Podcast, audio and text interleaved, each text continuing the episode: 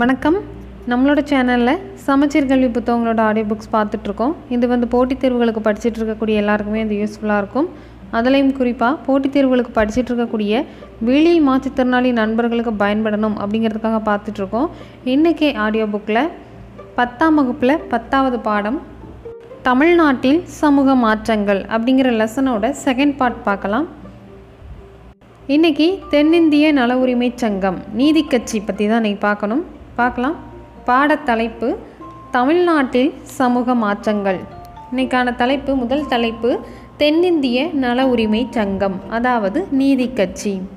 முதல் உலகப்போர் நடந்து கொண்டிருந்த நிலையில் ஆங்கில அரசாங்கம் போருக்கு பின்னர் இந்தியாவில் பிரதிநிதித்துவ அமைப்புகளை அறிமுகம் செய்வது குறித்து பரிசீலனை செய்து கொண்டிருந்தது. அப்படிப்பட்ட அரசியல் சீர்திருத்தங்கள் பிராமணர்களின் அரசியல் அதிகாரத்தை மேலும் வலுவடையச் செல்லும் வலுவடையச் செய்யும் என அஞ்சிய கல்வி கற்ற பிராமணர் அல்லாதவர்கள் தங்களை அரசியல் ரீதியாக அணிதிரட்டி கொள்ள முடிவு செய்தனர். ஆயிரத்தி தொள்ளாயிரத்தி பதினாறு நவம்பர் இருபதில் doctor Natesanar sir P T Thyagarayar T M Nair மற்றும் அலமேலுமங்கை தாயாரம்மாள் உட்பட முப்பது பிராமணர் அல்லாத தலைவர்கள் தென்னிந்திய நல உரிமை சங்கத்தை உருவாக்க ஒன்றிணைந்தனர். ஆயிரத்தி தொள்ளாயிரத்தி பதினாறு நவம்பர் இருபதில் doctor Natesanar sir P T Thyagarayar T M Nair மற்றும் அலமேலுமங்கை தாயாரம்மாள் உட்பட முப்பது முக்கிய பிராமணர் அல்லாத தலைவர்கள் தென்னிந்திய நல உரிமை சங்கத்தை உருவாக்க ஒன்றிணைந்தனர். இதே சமயம் ஆயிரத்தி தொள்ளாயிரத்தி பதினாறு டிசம்பரில் விக்டோரியா பொது அரங்கில் நடைபெற்ற கூட்டம் ஒன்றில் பிராமணர் அல்லாதோர் அறிக்கை வெளியிடப்பட்டது. ஆயிரத்தி தொள்ளாயிரத்தி பதினாறு டிசம்பரில் பிராமணர் அல்லாதோர் அறிக்கை வெளியிடப்பட்டது. இவ்வறிக்கை பிராமணர் அல்லாத சமூகங்களின் கருத்துக்களை தெளிவுபட கூறியது. மேலும் சென்னை மாகாணத்தின் பிராமணர் அல்லாதோர்களின் பொதுவான நிலையை அளவீடு செய்தது. இவ்வமைப்பு தொடங்கி வெளியிட்ட மூன்று செய்தித்தாள்களாவன கட்சியின் கொள்கைகளை பரப்புரை செய்வதற்காக தமிழில் திராவிடன் ஆங்கிலத்தில் ஜஸ்டிஸ் தெலுங்கில் ஆந்திர பிரகாசிகா. தமிழில் திராவிடன் ஆங்கிலத்தில் ஜஸ்டிஸ் தெலுங்கில் ஆந்திர பிரகாசிகா ஆகிய பத்திரிகைகளை வெளியிட்டது. மாகாண அரசுகளில் இரட்டையாட்சி முறையை அறிமுகம் செய்த பின்னர் மாண்டெகு செம்ஸ்போர் சீர்திருத்தங்களின் அடிப்படையில் ஆயிரத்தி தொள்ளாயிரத்தி இருபதில் முதல் தேர்தல் நடைபெற்றது. நீதி கட்சி தேர்தலில் வெற்றி பெற்று இந்தியாவின் முதல் அமைச்சரவையை சென்னையில் அமைத்தது. ஏ. சுப்பராயலு சென்னை மாகாணத்தின் முதலமைச்சர் ஆனார். மேலும் நீதி கட்சி ஆயிரத்தி தொள்ளாயிரத்தி இருபது முதல் இருபத்தி மூன்று மற்றும் இருபத்தி மூன்று முதல் இருபத்தி ஆறு ஆகிய ஆண்டுகளில் அரசமைத்தது. காங்கிரஸ் கட்சி சட்டமன்றத்தை புறக்கணித்த சூழலில் நீதி கட்சி ஆயிரத்தி தொள்ளாயிரத்தி முப்பத்தி ஏழில் தேர்தல் நடைபெறும் வரை ஆட்சி தொடர்ந்து நீடித்தது. ஆயிரத்தி தொள்ளாயிரத்தி முப்பத்தி ஏழு தேர்தல்களில் முதன் முதலாக பங்கேற்ற இந்திய தேசிய காங்கிரஸ் நீதி கட்சியை படுதோல்வி அடையச் செய்தது. அடுத்து ஒரு பாக்ஸ் இன்ஃபர்மேஷன் கொடுத்துருக்காங்க. பிராமணர் அல்லாதோர் அறிக்கையை பற்றி பிராமணர் அல்லாதோர் அறிக்கையில் சென்னை மாகாணத்தில் உள்ள நான்கு கோடியே ஒன்றரை லட்சம் மக்களில் நான்கு கோடிகளுக்கு குறைவில்லாதவர்கள் பிராமணர் அல்லாதவர்களே. சென்னை மாகாணத்தின் அரசியல் சூழல் அவர்களை தங்களுக்கு உரிமையுள்ள பங்கினை எடுத்துக்கொள்ள இடமளிக்கவில்லை என சுட்டிக்காட்டியது. மேலும் ஆங்கில அரசின் உண்மையான நீதி மேலும் வாய்ப்புகளுக்கான சமத்துவம் எனும் ஆங்கிலேய கொள்கைகளின்படி நடைபெறும் அரசே இந்தியர்களின் நலன்களுக்கு உகந்தது என வாதிட்டு நாங்கள் ஆங்கிலேய அரசை ஆழமாக நேசிக்கிறோம் விவாதத்துடன் சாரி விசுவாசத்துடன் பற்று கொண்டுள்ளோம் என்று அறிவித்தது. அடுத்த தலைப்பு நீதி கட்சியோட திட்டங்களும் செயல்பாடுகளும் கொடுத்துருக்காங்க. பார்க்கலாம். நீதி கட்சியே நாட்டில் பிராமணர் அல்லாதவர்களின் மூலாதாரமாய் விளங்கிற்று. நீதி கட்சி அரசாங்கம் மக்கள் தொகையில் பெரும்பாலானவர்களுக்கு கல்வி மற்றும் வேலைவாய்ப்புகளை விரிவுபடுத்தி அரசியல் தளத்தில் அவர்களுக்கென இடத்தை உருவாக்கியது. தமிழ்நாட்டினுடைய சமூக நீதி மரபு தொடர்ச்சியானது தனது இருப்புக்கு நீதி கட்சி உருவாகி வளர்ந்து ஆட்சியிலிருந்த ஆண்டுகளுக்கு கடமைப்பட்டுள்ளது. சாதி மறுப்பு திருமணங்களை கட்டுப்படுத்திய சட்ட சிக்கல்களை நீதி கட்சியினர் அகற்றியதோடு பொது கிணறுகளையும் நீர்நிலைகளையும் ஒடுக்கப்பட்ட பிரிவு மக்கள் பயன்படுத்துவதை தடுத்த தடைகளை தகர்த்தனர். ஒடுக்கப்பட்ட பிரிவு குழந்தைகள் பொதுப்பள்ளிகளில் சேர்த்து கொள்ளப்பட வேண்டுமென நீதி கட்சியின் அரசு ஆணை பிறப்பித்தது. இச்சமூக குழுக்களை சேர்ந்த மாணவர்களுக்கென ஆயிரத்தி தொள்ளாயிரத்தி இருபத்தி மூன்றில் தங்கும் விடுதிகள் உருவாக்கப்பட்டன. ஆயிரத்தி தொள்ளாயிரத்தி இருபத்தி மூன்றில் தங்கும் விடுதிகள் உருவாக்கப்பட்டன. நீதிக்கட்சியின் கீழிருந்த கீழ் இருந்த சட்டமன்றம்தான் முதன் முதலாக தேர்தல் அரசியலில் பெண்கள் பங்கேற்பதை ஆயிரத்தி தொள்ளாயிரத்தி இருபத்தி ஒன்றில் அங்கீகரித்தது. நீதி கட்சியின் கீழ் இருந்த சட்டமன்றம்தான் முதன் முதலாக தேர்தல் அரசியலில் பெண்கள் பங்கேற்பதை ஆயிரத்தி தொள்ளாயிரத்தி இருபத்தி ஒன்றில் அங்கீகரித்தது. இத்தீர்மானம் பெண்களுக்கென இடத்தை ஏற்படுத்தியதால் ஆயிரத்தி தொள்ளாயிரத்தி இருபத்தி ஆறில் முத்துலட்சுமி அம்மையார் இந்தியாவின் முதல் பெண் சட்டமன்ற உறுப்பினர் ஆனார். ஆயிரத்தி தொள்ளாயிரத்தி இருபத்தி ஆறில் முத்துலட்சுமி அம்மையார் இந்தியாவின் முதல் பெண் சட்டமன்ற உறுப்பினராக முடிந்தது. பல்வேறு சமூகங்களுக்கான இடஒதுக்கீட்டை ஏற்படுத்தி கொடுப்பதற்காக நீதி கட்சி வகுப்புவாரி பிரதிநிதித்துவம் தொடர்பான சட்டங்களை இயற்றும் பணிகளை மேற்கொண்டது. சமூக நீதியை நிலைநாட்டுவதின் ஒரு பகுதியாக பல்வேறு சாதிகளையும் சமூகங்களையும் சார்ந்தவர்களுக்கு அரசு பணிகளில் சேர்வதற்கு சமமான வாய்ப்புகளை உறுதி செய்யும் பொருட்டு இரண்டு வகுப்புவாரி அரசாணைகள் ஆயிரத்தி தொள்ளாயிரத்தி இருபத்தி ஒன்று செப்டம்பர் பதினாறு மற்றும் ஆயிரத்தி தொள்ளாயிரத்தி இருபத்தி இரண்டு ஆகஸ்ட் பதினைந்து ஆகிய நாட்களில் இயற்றப்பட்டது. ஆயிரத்தி தொள்ளாயிரத்தி இருபத்தி ஒன்று செப்டம்பர் பதினாறு மற்றும் ஆயிரத்தி தொள்ளாயிரத்தி இருபத்தி ரெண்டு ஆகஸ்ட் பதினைந்து ஆகிய நாட்களில் வகுப்புவாரி அரசாணைகள் இயற்றப்பட்டது. நிர்வாக அதிகாரங்களை அனைத்து சமூகத்தினரும் பங்கிட்டுக் கொள்வதை ஊக்குவிக்கும் வண்ணம் அரசு அதிகாரிகளை தேர்வு செய்ய ஆயிரத்தி தொள்ளாயிரத்தி இருபத்தி நான்கில் பணியாளர் தேர்வு வாரியத்தை நீதி கட்சி அமைத்தது. இம்முறையை பின்பற்றி பிரிட்டிஷ் இந்திய அரசு ஆயிரத்தி தொள்ளாயிரத்தி இருபத்தி ஒன்பதில் பொது பணியாளர் தேர்வாணையத்தை உருவாக்கியது. ஆயிரத்தி தொள்ளாயிரத்தி இருபத்தி நான்கில் பணியாளர் தேர்வு வாரியம் ஆயிரத்தி தொள்ளாயிரத்தி இருபத்தி ஒன்பதில் பொது பணியாளர் தேர்வாணையம் இவைகள் தவிர சமய நிறுவனங்களை சீர்திருத்துவதிலும் நீதி கட்சி கவனம் செலுத்தியது. தமிழ்நாடு பெரும் எண்ணிக்கையிலான கோவில்களை கொண்டுள்ளது. அவை பெரும் செல்வ வளத்தை பெற்றிருந்தன. பொதுவாக இச்சொத்துக்கள் அனைத்தும் சமூகத்தின் உயர் சாதியினரின் முற்றுரிமையில் சுரண்டப்பட்டன. மேலும் இது பொது சொத்துக்கள் நிர்வ தவறாக நிர்வகிக்கப்படுவதற்கு வழிகோலியது.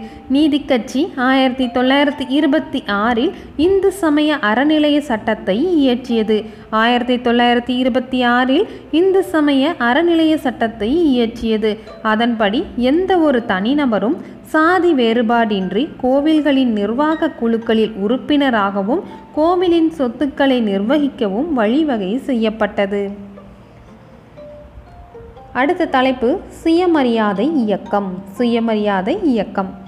சுயமரியாதை இயக்கம் அன்று நிலவிய சமூக அரசியல் மற்றும் பொருளாதார உறவுகளில் இருந்த சீர்கேடுகளை விமர்சனம் செய்ததோடு தமிழ்நாட்டில் பிராமணர் அல்லாதவர்களின் மேம்பாட்டிற்கான ஒரு திட்டத்தையும் அறிமுகம் செய்தது. சமூகத்தின் ஒதுக்கப்பட்ட மக்கள் பிரிவினரின் மீது அக்கறை கொண்ட இவ்வியக்கம் பிராமணர்களையும் அவர்களின் பண்பாட்டு மேலாதிக்கத்தையும் விமர்சனம் செய்தது. சடங்குகளும் சம்பிரதாயங்களும் இல்லாத சாதிகளற்ற பிறப்பின் அடிப்படையிலான பாகுபாடற்ற ஒரு சமூகத்தை இவ்வியக்கம் ஆதரித்தது. பகுத்தறிவும் சுயமரியாதையும் அனைத்து மனிதர்களின் பிறப்புரிமை என பிரகடனம் செய்த இவ்வியக்கம் சுயாட்சியை காட்டிலும் இவை முக்கியமானவை எனும் கருத்தை உயர்த்தி பிடித்தது.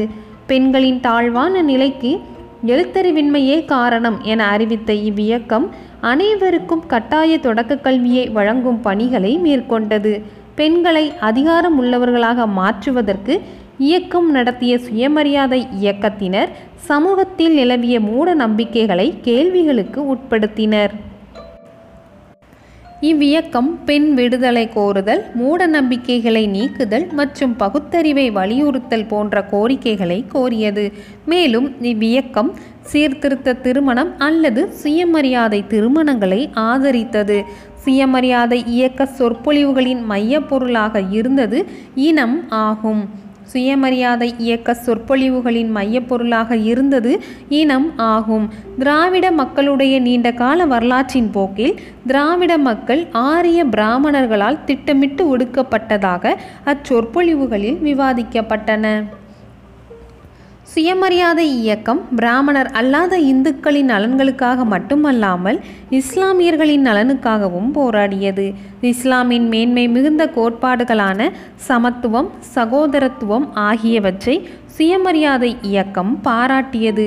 இந்து சமூகத்தின் ஒடுக்கப்பட்ட பிரிவுகளை சேர்ந்த மக்கள் இஸ்லாத்தில் இணைவதன் மூலம் சவ சமத்துவத்தையும் சகோதரத்துவத்தையும் அடைகிறார்கள் என்று கருதியது. முஸ்லிம் உயர்குடியினர் தமிழ்நாட்டு முஸ்லிம்களை திராவிடர்களாகவே கருதினர். இருந்தபோதிலும் முஸ்லிம் பெண்கள் பர்தா அணிவது போன்ற சில பழக்க பழக்க வழக்கங்களை பெரியார் விமர்சனம் செய்ய தயங்கவில்லை.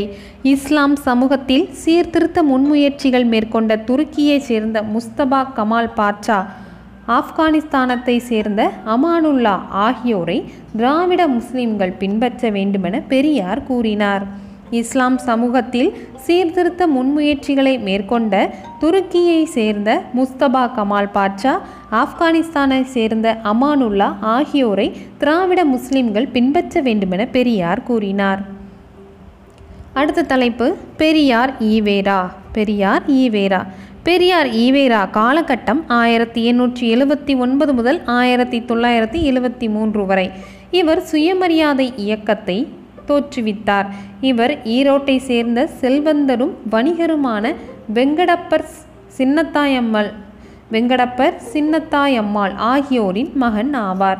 ஓரளவு முறையான கல்வியை கற்றிருந்தாலும் தன் தந்தையால் ஆதரிக்கப்பட்ட அறிஞர்களுடன் விமர்சன விவாதங்களில் ஈடுபடுவதை வழக்கமாக கொண்டிருந்தார். இளைஞராக இருந்தபோது ஒருமுறை வீட்டை விட்டு வெளியேறிய அவர் பல மாதங்கள் வாரணாசியிலும் ஏனைய சமயம் சார்ந்த மையங்களிலும் தங்கியிருந்தார். வைதீக இந்து சமயத்துடன் ஏற்பட்ட நேரடி அனுபவங்கள் இந்து சமயத்தின் மீது அவர் கொண்டிருந்த நம்பிக்கைகளை தகர்த்தன. வீடு திரும்பிய அவர் சில காலம் குடும்ப தொழிலான வணிகத்தை கவனித்து வந்தார். அவருடைய சுயநலமற்ற பொது சேவைகளும் தொலைநோக்கு பார்வையும் அவரை புகழ்பெற்ற ஆளுமை ஆக்கின. ஈரோட்டின் நகரசபை தலைவர் பதவி. காலகட்டம் எந்த காலம்னா ஆயிரத்தி தொள்ளாயிரத்தி பதினெட்டு முதல் பத்தொன்பது வரை ஈரோட்டின் நகரசபை தலைவர் பதவி உட்பட பல பதவிகளையும் அவர் வகித்தார். ஆயிரத்தி தொள்ளாயிரத்தி பதினேழுக்கு பின்னர் பிராமணர் அல்லாத நீதி கட்சியின் எழுச்சிக்கு பின்னர் சி. ராஜாஜியின் முன்முயற்சினால் முன்முயற்சியினால் பெரியார் மற்றும் பி. வரதராஜுலு போன்ற பிராமணர் அல்லாத தலைவர்களும் காங்கிரஸ் கட்சியில் சேர்க்கப்பட்டனர். ஒத்துழையாமை இயக்கத்திற்கு ஆதரவாக தான் வகித்து வந்த அனைத்து அரசு பொறுப்புகளையும் அவர் ராஜினாமா செய்தார். லாபம் தரும் தனது வணிகத்தை கைவிட்டு செயலார்வமிக்க காங்கிரஸ் உறுப்பினர் ஆனார். காதிக்கு துணை நின்ற அவர் தமிழகத்தின் வீதிகளிலே கதர் விற்பனை செய்தார்.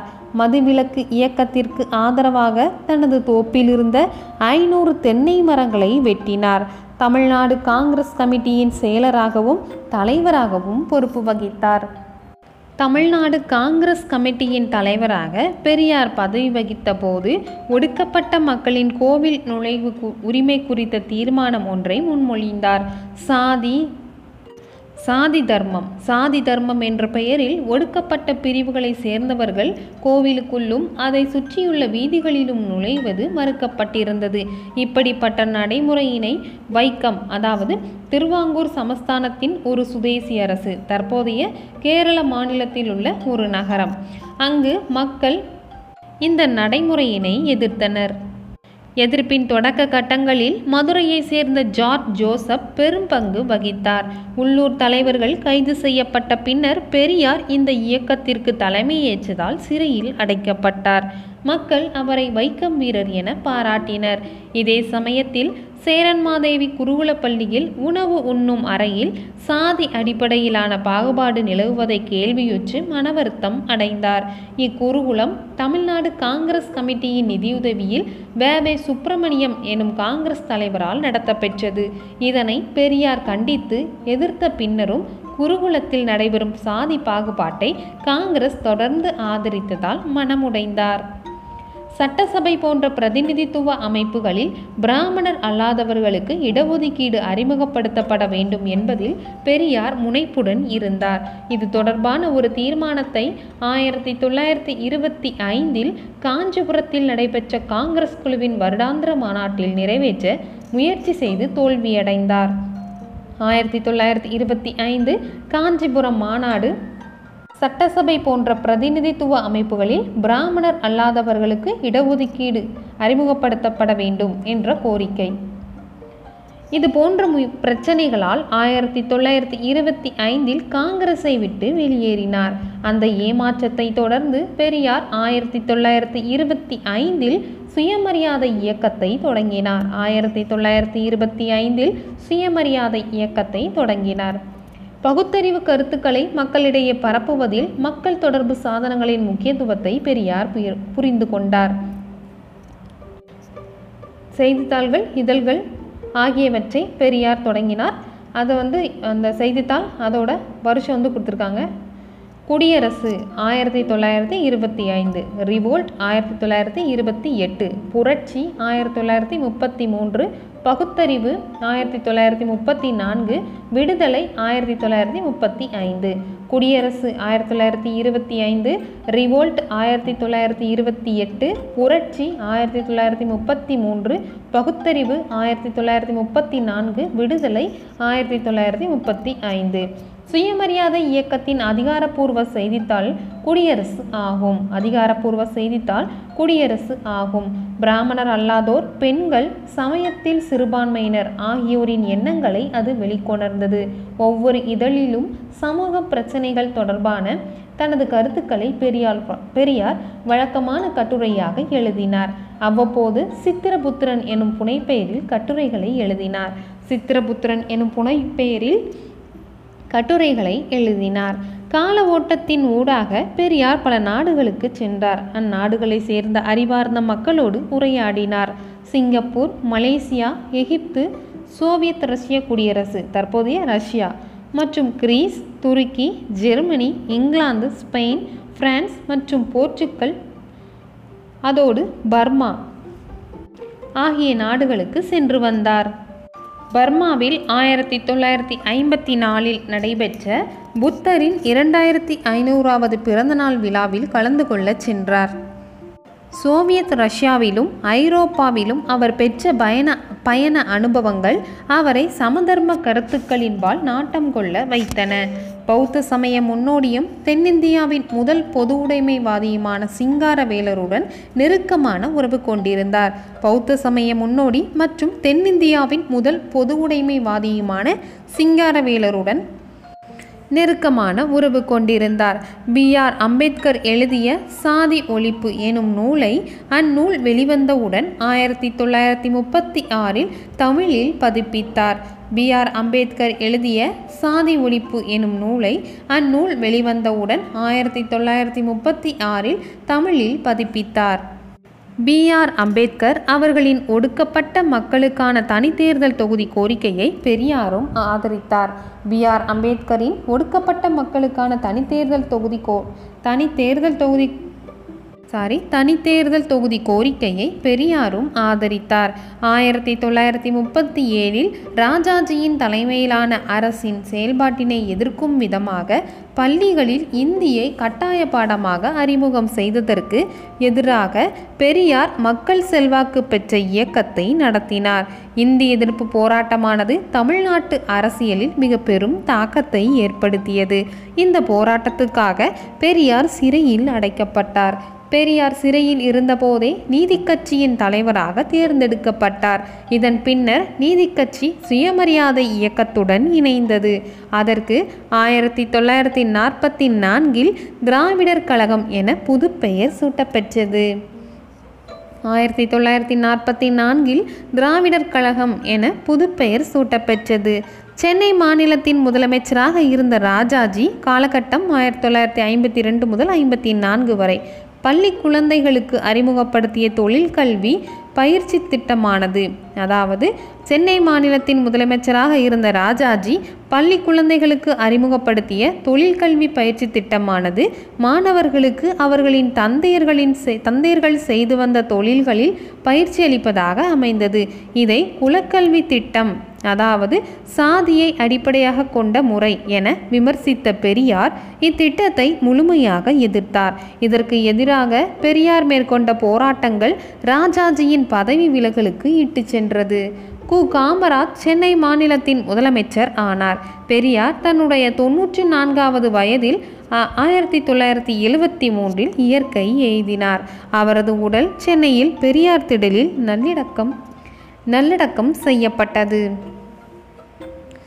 அடுத்த தலைப்பு பெரியாரின் இந்தி எதிர்ப்பு நிலைப்பாடு. பெரியாரின் இந்தி எதிர்ப்பு நிலைப்பாடு. தென்னிந்தியாவில் உள்ள சாதி முறையானது வட இந்திய பிராமணர்களின் வருகையோடு தொடர்புடையது என பெரியார் வலியுறுத்தினார். பண்டைய தமிழ் சமூகம் திணைகளை அதாவது நிலப்பகுதிகளை அடிப்படையாக கொண்ட வேறு வகைப்பட்ட அடுக்கமைவை கொண்டிருந்ததாக அவர் கூறினார். அம்முறை அம்முறை சுற்றுச்சூழல் வாழ்வாதாரத்திற்கான வழிகள் மக்கள் மேற்கொண்ட தொழில் ஆகியவற்றால் தீர்மானிக்கப்பட்டிருந்தது என்றும் கூறினார். வட இந்திய எதிர்ப்பானது பெரியாரை இந்திய எதிர்ப்பு நிலைப்பாட்டை மேற்கொள்ள வைத்தது. அடுத்த தலைப்பு சமயம் குறித்து பெரியார். சமயம் குறித்து பெரியார்.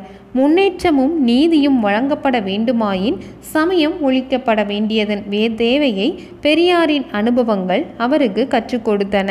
ஏற்கனவே நிறுவப்பட்டிருந்த நடைமுறைகளான நம்பிக்கை பண்பாடு நம்பிக்கை பண்பாடு மரபு போன்றவற்றை கட்டுடைப்பதற்கு பெரியார் நாத்திகவாதத்தை அதாவது கடவுள் மறுப்பை முன்வைத்தார். சமயத்தின் இடத்தில் பகுத்தறிவு வைக்கப்பட வேண்டும் என்றார். சமயம் என்றால் நீங்கள் மூட நம்பிக்கைகளை ஏற்றுக்கொள்கிறீர்கள் என்று பொருள் என உறுதிப்பட கூறினார். சமயம் என்றால் நீங்கள் மூட நம்பிக்கைகளை ஏற்றுக்கொள்கிறீர்கள் என்று பொருள் என உறுதிப்பட கூறினார். பெரியார் தன் வாழ்நாள் முழுவதையும் தான் நிறுவிய சிந்தனையாளர்கள் அல்லது பகுத்தறிவாளர்கள் அமைப்புகள் மூலமாக மூட நம்பிக்கைகளுக்கு எதிராக பரப்புரை செய்வதில் செலவழித்தார். கோவில்களில் நிலவிய பரம்பரை அர்ச்சகர்கள் முறையை அவர் எதிர்த்தார். சாதி அடிப்படையில் இல்லாமல் முறையான சமய அறிவை பெற்றுள்ள தகுதியுடைய தனிநபர்களும் அர்ச்சகர் ஆகலாம் என அவர் வாதிட்டார். பிராமண அர்ச்சகர்களையும் வேத சடங்குகளையும் புறக்கணிக்கும்படி அவர் மக்களை ஊக்குவித்தார். சடங்குகளற்ற சாதி மறுப்பு சுயமரியாதை திருமணங்களை பரிந்துரைத்தார். அடுத்த தலைப்பு பெரியார் ஒரு பெண்ணியவாதி. பெரியார் ஒரு பெண்ணியவாதி. பெரியார் ஆணாதிக்க சமூகத்தை விமர்சித்தார். குழந்தை திருமணத்தையும் தேவதாசி முறையையும் கண்டனம் செய்தார். ஆயிரத்தி தொள்ளாயிரத்தி இருபத்தி ஒன்பது முதல் சுயமரியாதை மாநாடுகளில் பெண்களின் மோசமான நிலை குறித்து குரல் கொடுக்க தொடங்கியதிலிருந்து பெண்களுக்கு விவாகரத்து பெறுவதற்கும் சொத்தில் பங்கு பெறுவதற்கும் உரிமை உண்டு என ஆணித்தரமாக வலியுறுத்தினார்.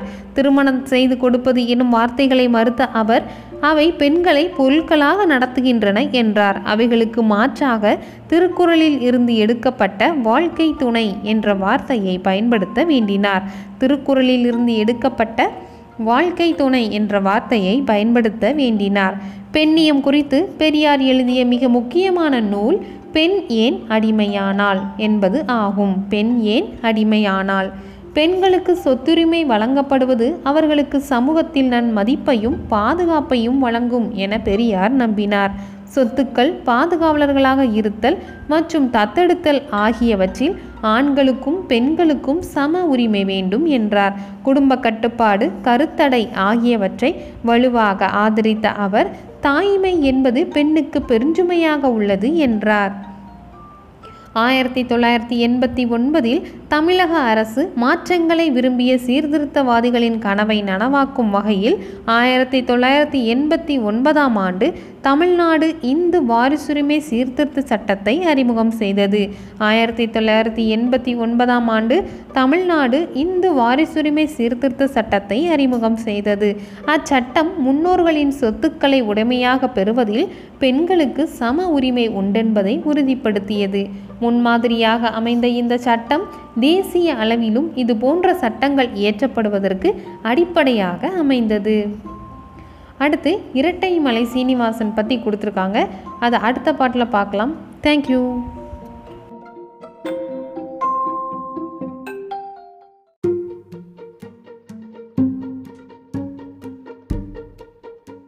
வணக்கம். நம்மளோட சேனலில் சமச்சீர் கல்வி புத்தகங்களோட ஆடியோ புக்ஸ் பார்த்துட்ருக்கோம். இது வந்து போட்டித் தேர்வுகளுக்கு படிச்சுட்டு இருக்கக்கூடிய எல்லாருக்குமே இது யூஸ்ஃபுல்லாக இருக்கும். அதுலேயும் குறிப்பாக போட்டித் தேர்வுகளுக்கு படிச்சுட்டு இருக்கக்கூடிய வெளி மாற்றுத்திறனாளி நண்பர்களுக்கு பயன்படணும் அப்படிங்கிறதுக்காக பார்த்துட்ருக்கோம். இன்றைக்கி ஆடியோ புக்கில் பனிரெண்டாம் வகுப்பு பொதுத்தமிழ் நான்காவது இயல் கல்வி அப்படிங்கிற இயல் இருக்குது இந்த இயலில் இருக்கக்கூடிய உரைநடை பண்டைய காலத்து பள்ளிக்கூடங்கள் பண்டைய காலத்து பள்ளிக்கூடங்கள் அப்படிங்கிறத பார்க்கலாம். தலைப்பு பண்டைய காலத்து பள்ளிக்கூடங்கள். ஆசிரியர் ஊவே சாமிநாதர். அறிமுகம்.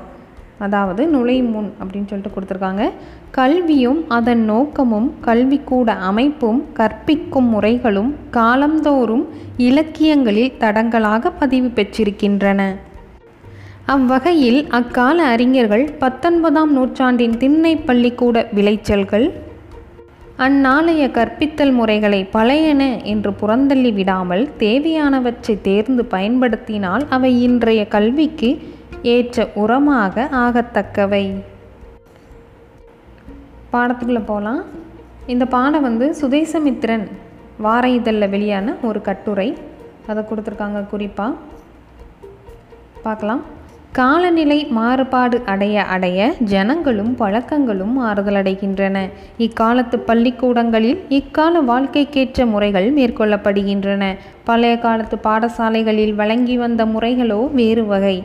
நம்முடைய நாட்டில் மிக பழைய காலத்தில் உபாத்தியாயருடைய வீடே பள்ளிக்கூடமாக இருந்தது. அதை குருகுலம் என்பார்கள். கணக்காயர் என்பது உபாத்தியாயருக்கு பெயர். கணக்கு என்பது நூலின் பெயர். அடுத்து ஒரு பாக்ஸ் இன்ஃபர்மேஷன் கொடுத்துருக்காங்க. திண்ணை பள்ளிக்கூடங்களும் அண்ணாவிகளும். திண்ணை பள்ளிக்கூடங்களும் அண்ணாவியும். அண்ணாவிகளும். மில்டனின் சுவர்க்க நீக்கத்தை தமிழில் மொழிபெயர்த்தவரும் உயிரின மருத்துவருமான வெள்ளக்கால் ப. சுப்பிரமணியனார் திருநெல்வேலி தெற்கு தெரு கணபதியார் திண்ணை பள்ளிக்கூடத்தில் நான்கு வருடங்கள் படித்திருக்கிறார். வரலாற்று ஆய்வாளரும் தமிழறிஞருமான டாக்டர் மா. ராசமாணிக்கனார் மௌனகுருவிடம் படித்திருக்கிறார்.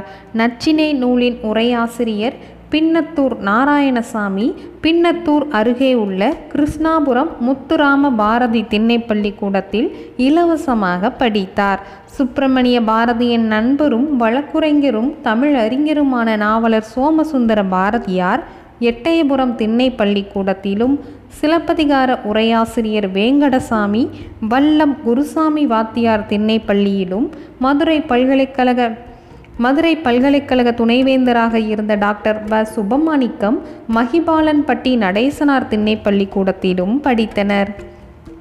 இந்த குறிப்பு எதிலிருந்து எடுத்திருக்காங்கன்னா இரட்டை அர்த்தங்கள் மாண்டு போகவில்லை அப்படிங்கிற நூலிலிருந்து எடுத்திருக்காங்க. அதோட ஆசிரியர் பேராசிரியர் திரு ஆ. கா. பெருமாள். ஆ. கா. பெருமாள். அடுத்த தலைப்பு மன்றங்கள். ஊர்தோறும் பொதுவான இடத்தில் ஒரு பெரிய மரத்தின் அடியே மேடையொன்று அமைக்கப்பட்டிருக்கும். அதனை மன்றமென்றும் மன்றமென்றும் அம்பலமென்றும் கூறுவர். மன்றம் என்பது மரத்தடியில் உள்ள திண்ணையே. அதுவே பிறகு திண்ணை பள்ளிக்கூடமாக மாறியதென்று தோன்றுகிறது. இயற்கையாக உள்ள மரத்தடியிலும் வனங்களிலும் சென்று பழைய காலத்து மாணாக்கர்கள் கல்வி கற்றனர். இப்பொழுது பள்ளிக்கூடம் இருக்கும் இடத்தில் செடி கொடிகளை வருவித்து வனம் உண்டாக்குகிறோம். நாடகத்தில் வனங்களை திரையில் எழுதி தொங்கவிடுவது போல பள்ளிக்கூடங்களில் சட்டியிலும் வாயில்களிலும் செடி கொடிகளை வளர்க்கிறோம். அடுத்த தலைப்பு பள்ளிகள். மரத்தடியில் இருந்த பள்ளிக்கூடங்கள் நாளடைவில் சிறு குடிசைகளாக மாறின. பல இடங்களிலே மடங்களில் பாடை பாடசாலைகள் உண்டாயின. பல இடங்களிலே மடங்களில் பாடசாலைகள் உண்டாயின. பள்ளி என்னும் சொல் ஜைன மடங்களுக்கும் பாடசாலைகளுக்கும் பொதுவான பெயர். பாடசாலைகள் வேறு மடங்கள் வேறு என்கிற வேறுபாடின்றி இரண்டும் ஒன்றாகவே கருதப்பட்டமையினால். கருதப்பட்டமையினால் பள்ளி என்னும் பெயர் இரண்டிற்கும் பொதுவாக வழங்கியது என்று தோன்றுகிறது. அடுத்து ஒரு பாக்ஸ் இன்ஃபர்மேஷன் கொடுத்துருக்காங்க. தெரிந்து கொள்வோம் அப்படிங்கிறது சில வார்த்தைகள் கொடுத்துட்டு அதுக்கு என்ன அர்த்தம் அப்படிங்கிறத கொடுத்துருக்காங்க. வித்யாரம்பம். வித்யாரம்பம் கல்வியின் தொடக்கம். வித்யாபியாசம் கல்வி பயிற்சி. உபாத்தியாயர் ஆசிரியர். அஷராபியாசம் எழுத்துப் பயிற்சி. கீழ்வாயிலாக்கம் பின்ன எண்ணின் கீழ்த்தொகை. மேல்வாயிலாக்கம் பின்ன எண்ணின் மேல்தொகை. குழிமாற்று பெருக்கல் வாய்ப்பாடு. சீதாள பத்திரம் தாழை மடல். நவத்வீபம் வங்காளத்தில் உள்ள ஒரு ஊர். வித்யாரம்பம் கல்வி தொடக்கம். வித்யாபியாசம் கல்வி பயிற்சி. உபாத்தியாயர் ஆசிரியர் அசராபியாசம். அஷராபியாசம் எழுத்து பயிற்சி கீழ்வாயிலாக்கம் பின்ன எண்ணின் கீழ்த்தொகை மேல்வாயிலாக்கம் பின்ன எண்ணின் மேல்தொகை குழி மாற்று பெருக்கல் வாய்ப்பாடு சீதாள பத்திரம் தாழை மடல் நவத்வீபம் வங்காளத்தில் உள்ள ஓர் ஊர். அடுத்த தலைப்பு வித்யாரம்பம். வித்யாரம்பம். முதன் முதலில் ஐந்தாம் பிராயத்தில் வித்யாபியாசம் செய்யும் பொழுது தாய் தந்தையர் பிள்ளைகளை ஆசிரியர்களிடம் அடைக்கலமாக கொடுத்து வந்தார்கள். பிள்ளைகளை பள்ளிக்கூடத்தில் வைக்கும் காலம் ஒரு பெரிய விசேஷ நாளாக கொண்டாடப்பெறும். ஏட்டின் மீது மஞ்சள் பூசி பூஜித்து பையனிடம் கொடுத்து வாசிக்கச் செய்வார்கள். உபாத்தியாயர் நெடுங்கணக்கை சொல்லிக் கொடுக்க மாணாக்கன் அதனை பின்பற்றி சொல்லுவான். இப்படி உபாத்தியாயர் ஒன்றை சொல்ல அதை மாணாக்கர்கள் பலரும் சேர்ந்து சொல்வதை முறை வைப்பதென்று கூறுவார்கள். முறை வைப்பது. உபாத்தியாயருக்கு பிரதியாக சில சமயங்களில் சட்டாம்பிள்ளை முறை வைப்பதும் உண்டு. அடுத்த தலைப்பு மையாடல். சுவடிகளில் உள்ள எழுத்துக்கள் செவ்வனை தெரிவதற்காக சுவடியில் வசம்பு மஞ்சள் மணத்தக்காளி இலை சாறு அல்லது ஊமத்தை இலை சாறு மாவிலை கறி தர்ப்பை கறி முதலியவற்றை கூட்டி செய்த மையை அதில் தடவுவார்கள். அந்த மை எழுத்துக்களை விளக்கமாக காட்டுவதோடு கண்ணுக்கும் குளிர்ச்சியை தரும். இங்கனம் மை தடவி புத்தகத்தை வாசிக்க தொடங்குவதனால் அசராபியாசத்தை மையாடல் விழா என்று சொல்வார்கள். அசராபியாசத்தை மையாடல் விழா என்று சொல்வார்கள். ஐயாண்டெய்தி மையாடி அறிந்தார் கலைகள் என்பது சிந்தாமணி. ஐயாண்டெய்தி மையாடி அறிந்தார் கலைகள் என்பது சிந்தாமணியின் கூற்று. அடுத்து இன்னொரு பாக்ஸுக்குள்ளே இன்னொரு கூற்று கொடுத்துருக்காங்க. தமிழ் வீடு தூது. அதை அது என்ன சொல்லியிருக்குன்னு சொல்லியிருக்காங்க. மஞ்சள் குளிப்பாட்டி மையிட்டு முப்பாலும் மிஞ்ச புகட்ட மிக வளர்ந்தாய் என கூறுவது தமிழ் விடு தூது. மஞ்சள் குளிப்பாட்டி மையிட்டு முப்பாலும் மிஞ்ச புகட்ட மிக வளர்ந்தாய் என கூறுவது தமிழ் விடு தூது. பிள்ளைகள் முதலில் மணலில் எழுதி பழகுவார்கள். அதனால் அவர்களுடைய எழுத்துக்கள் வரிசையாகவும் நன்றாகவும் அமையும்.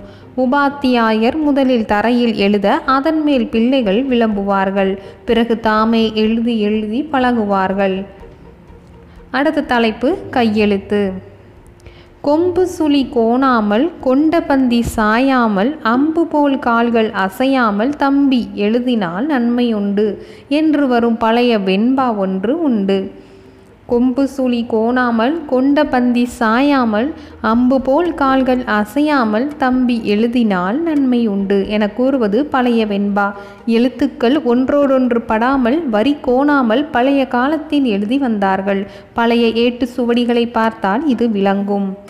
அடுத்த தலைப்பு எழுத்தின் வடிவம். எழுத்துக்களின் உருவங்கள் பல காலமாக மாறாமல் இருந்து வந்தன. புள்ளி கால் கொம்பு விலங்கு முதலியவை வரி எழுத்தின் உறுப்புக்கள் பெரியோர்கள் பழக்கி வந்த பழக்கத்தால் பல நூறு வருஷங்களாகியும் எழுதும் வழக்கத்தில் பெரிய மாறுபாடுகள் ஏற்படவில்லை. அடுத்த தலைப்பு மனன பயிற்சி. அக்காலத்து பாடமுறைக்கும் இக்காலத்து பாடமுறைக்கும் பெரிய வேறுபாடு ஒன்று. அப்படியான நூல்களெல்லாம் பிள்ளைகளுக்கு சாரி அடிப்படையான நூல்களெல்லாம் பிள்ளைகளுக்கு மனனமாக இருக்கும். தமிழில் நிகண்டு நன்னூல் காரிகை தண்டி அலங்காரம் நீதி நூல்கள் முதலியன பாடமாக இருக்கும். கணிதத்தில் கீழ்வாயிலாக்கம் மேல்வாயிலாக்கம் குழிமாற்று முதலிய பல வகை வாய்ப்பாடுகள் பாடமாக வேண்டும். தலையீழ் பாடம் என்று சொல்வதை அம்முறைகளில் காணலாம். சிறுவர்கள் படிக்கும் ஆத்திச்சூடி கொன்றைவேந்தன் என்பவை அகராதி வரிசையில் அமைந்தவை. அகராதி வரிசையில் அமைந்தமை அவர்களுடைய ஞாபகத்தில் அவை பதிவதன் பொருட்டே ஆகும். இப்படியே அந்தாதி முறையை கொண்டும் எதுகை மோனைகளை கொண்டும் செய்யுள்களை ஞாபகப்படுத்தி கொள்வார்கள். பள்ளிக்கூட பிள்ளைகள் தமக்கு தெரிந்த பாடங்களை அடிக்கடி சிந்தித்து வருவார்கள். பல பலர் ஒருங்கு கூடி கேள்விகள் கேட்டும் விடை கூறியும் கல்வி கற்று வந்தார்கள். இதனால் அவர்களுடைய கல்வி எந்த வேளையிலும் தடையின்றி பயன்பட்டது. அடுத்த தலைப்பு சுவடிகள். இளம் பிள்ளைகளுக்கு உபாத்தியாயர் ஓலையை வாரி ஒழுங்காக நறுக்கி துளையிட்டு கயிறு கோத்து தருவார். ஒரு துளையிடுவதும் இரண்டு துளையிடுவதும் உண்டு. மற்ற பிள்ளைகள் தாங்களே செய்து கொள்வார்கள். பனையேடு சீதாள பத்திரம் முதலியவற்றில் எழுதுவது வழக்கம். மேலே சட்டமாக பனைமட்டையின் காம்பை நறுக்கி கோர்ப்பார்கள். மர சட்டங்களையும் அமைப்பார்கள். செப்பு தகட்டாலும் சட்டம் செய்து கோர்ப்பார்கள். அந்த சட்டங்களின் மேல் வர்ண மையினால் பல வகையான சித்திரங்கள் எழுதுவதுண்டு.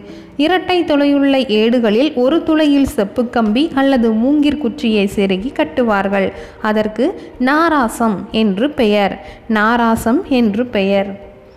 சுவடியை கோக்கும் கயிற்றின் ஒரு தலைப்பில் தடையாக பனையோலையை ஈர்க்கோடு கிளிமூக்கு போல கத்தரித்து அமைப்பார்கள். அதற்கு கிளிமூக்கென்று பெயர். இப்போது அச்சு புத்தகங்களின் அளவில் எவ்வளவு வேறுபாடுகள் உண்டோ அவ்வளவு பனையோலை சுவடிகளிலும் உண்டு. இப்பொழுது அச்சு புத்தகங்களின் அளவில் எவ்வளவு வேறுபாடுகள் உண்டோ அவ்வளவு வேறுபாடு பனையோலை சுவடுகளிலும் உண்டு. அடுத்த தலைப்பு எழுத்தாணிகள். ஓலையில் எழுதுவதற்குரிய எழுத்தாணியில் பல பேதங்கள் உண்டு. எழுத்தாணியை ஊசி என்றும் கூறுவதுண்டு.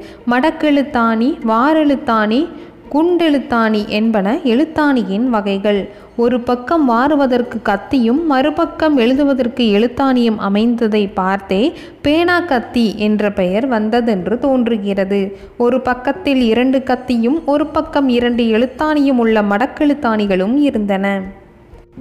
அடுத்த தலைப்பு ஏடெழுதும் வழக்கம் ஏடெழுதும் வழக்கம்.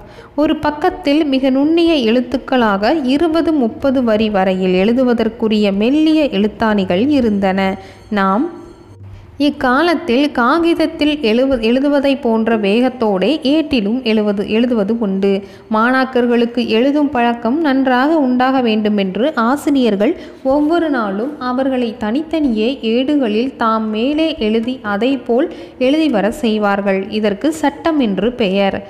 சுவடிகளை வைப்பதற்கும் எடுத்துச் செல்வதற்கும் உபயோகப்படும் கருவிகளுக்கு தூக்கு என்று பெயர். அதனை அசை என்றும் சொல்வதுண்டு. அடுத்த தலைப்பு அன்பினால் அடக்குதல் அன்பினால் அடக்குதல். முற்காலத்தில் கொடிய தண்டனைகள் இல்லை. ஆசிரியர்கள் மாணாக்கர்களை அன்பினால் வழிப்படுத்தி வந்தார்கள்.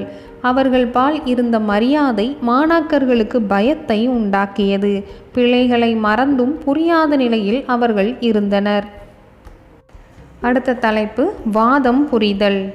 கல்வியில் வாதம் செய்தல் நம் நாட்டு பள்ளிக்கூடங்களில் இருந்தது. மிகச்சிறந்த நூற்பயிற்சியுடையவர்கள் அரசவைகளில் வாது புரிந்து தம் கல்வி திறமையை நிலைநாட்டுவர். அதன் பொருட்டு அவர்கள் கொடிகட்டி இருப்பர் என்று மதுரை காஞ்சி முதலிய நூல்களால் அறிகிறோம். வாதம் புரிதல் பற்றி மதுரை காஞ்சி முதலிய நூல்களால் அறிகிறோம். இந்த வாதம் புரியும் பழக்கம் பாடசாலைகளில் இருந்தே வளர்ச்சியுற்று வந்தது. பள்ளிக்கூடத்தில் மாணாக்கன் நூல் பயிலும் இயல்பை விளக்க வந்த பழைய சூத்திரம் ஒன்று பலவற்றை சொல்லிவிட்டு வினாதல் வினாயவை விடுத்தல் என்றிவை கடனா கொளினே மடனணி இகக்கும் என ஒரு நன்னூல் கூறுகிறது. ஆட்சேப சமாதானங்கள் சொல்லி பழகிய பழக்கங்கள் முதிர்ந்த நிலையில் வாதங்களாக வளர்ச்சியுற்றன. அந்த கூற்றினோதோட சொல்கிறேன் வினாதல் வினாயவை விடுத்தல் என்றிவை கடனா கொளினே மடனணி இகக்கும் கூறுவது நன்னூல். சாந்துணையும் ஆ கற்றல். அடுத்த தலைப்பு சாந்துணையும் கற்றல். பல நூல்களையும் பள்ளிக்கூடத்தில் பயின்றதோடு நில்லாமல் வாழ்நாள் முழுவதும் நம் நாட்டார் படித்து வந்தார்கள். என் ஒருவன் சாந்துணையும் கல்லாதவாறு என்ற குரலினால் திருவள்ளுவர் ஒருவன் இறக்குமளவும் படிக்க வேண்டும் என்பதை விதிக்கின்றார். பள்ளிக்கூடத்திலிருந்து கற்கும் காலம் கடந்த பின்னர் பழைய காலத்தவர்கள் பின்பு பின்பும் எங்கெங்கே கலைகளை கற்பிக்கும் ஆசிரியர்கள் இருந்தார்களோ அங்கங்கே சென்று அவர்களிடம் தாம் முன்பு கல்லாதவற்றை கற்று வந்தார்கள். அடுத்த தலைப்பு ஓதர் பிரிவு. இல்லறம் நடத்தும் காலத்திற்கூட வேற்று நாட்டுக்கு சென்று அங்கங்கே உள்ளாருக்கு தம்முடைய கல்வியை கற்பித்தும் வாதம் புரிந்தும் வென்றும் தாம் முன்பு அறியாதவற்றை கற்றும் வந்தார்கள். தொல்காப்பியம் என்னும் பழைய இலக்கண நூலிலும் இவற்றிலும் இங்கனம் பிரியும் காலம் ஓதல் பிரிவென்று சொல்லப்படுகிறது. இதற்கு மூன்று வருஷ காலம் இல்லை என்று அந்நூல்கள் கூறுகிறது. ஓதர் பிரிவு தொல்காப்பியம் மூன்று வருட காலம்.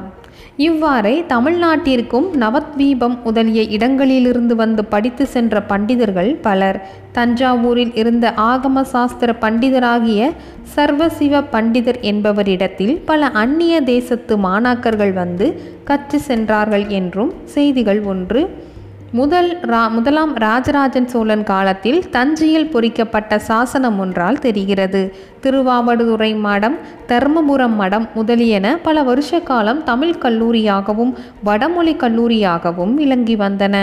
இப்படியே பாலர்களுக்குரிய பள்ளிக்கூடங்கள் முதல் பழுத்த கிழவர்கள் இருந்து கற்பி கற்கும் கல் பள்ளிக்கூடங்கள் வரையில் பல பாடசாலைகள் தமிழ்நாட்டில் இருந்து வந்தன. தமிழ் சங்கம் என்று சொல்லப்படுவனவும் ஒரு வகை ஆராய்ச்சி பள்ளிக்கூடங்களே அல்லவா? அடுத்த தலைப்பு பின்னுரை. காலத்தின் வேகம் அந்த பழைய காலத்து பள்ளிக்கூடங்களை மாற்றியமைத்து விட்டாலும் அவற்றால் உண்டான நற்பயன்களையும் அவற்றில் படித்த பேரறிஞர்கள் நமக்கு ஈட்டி வைத்துள்ள நூர் செல்வத்தையும் நினைக்கும்போது நம்மை அறியாமல் நமக்கு ஒரு பெருமிதம் உண்டாகிறது. அக்காலத்து முறைகளை மீளாவிடினும் அப்பள்ளிக்கூடங்களின் அடிப்படையான உண்மைகளை ஏனும் நாம் அறிந்து கொண்டு வாழ முயல்வோமாக.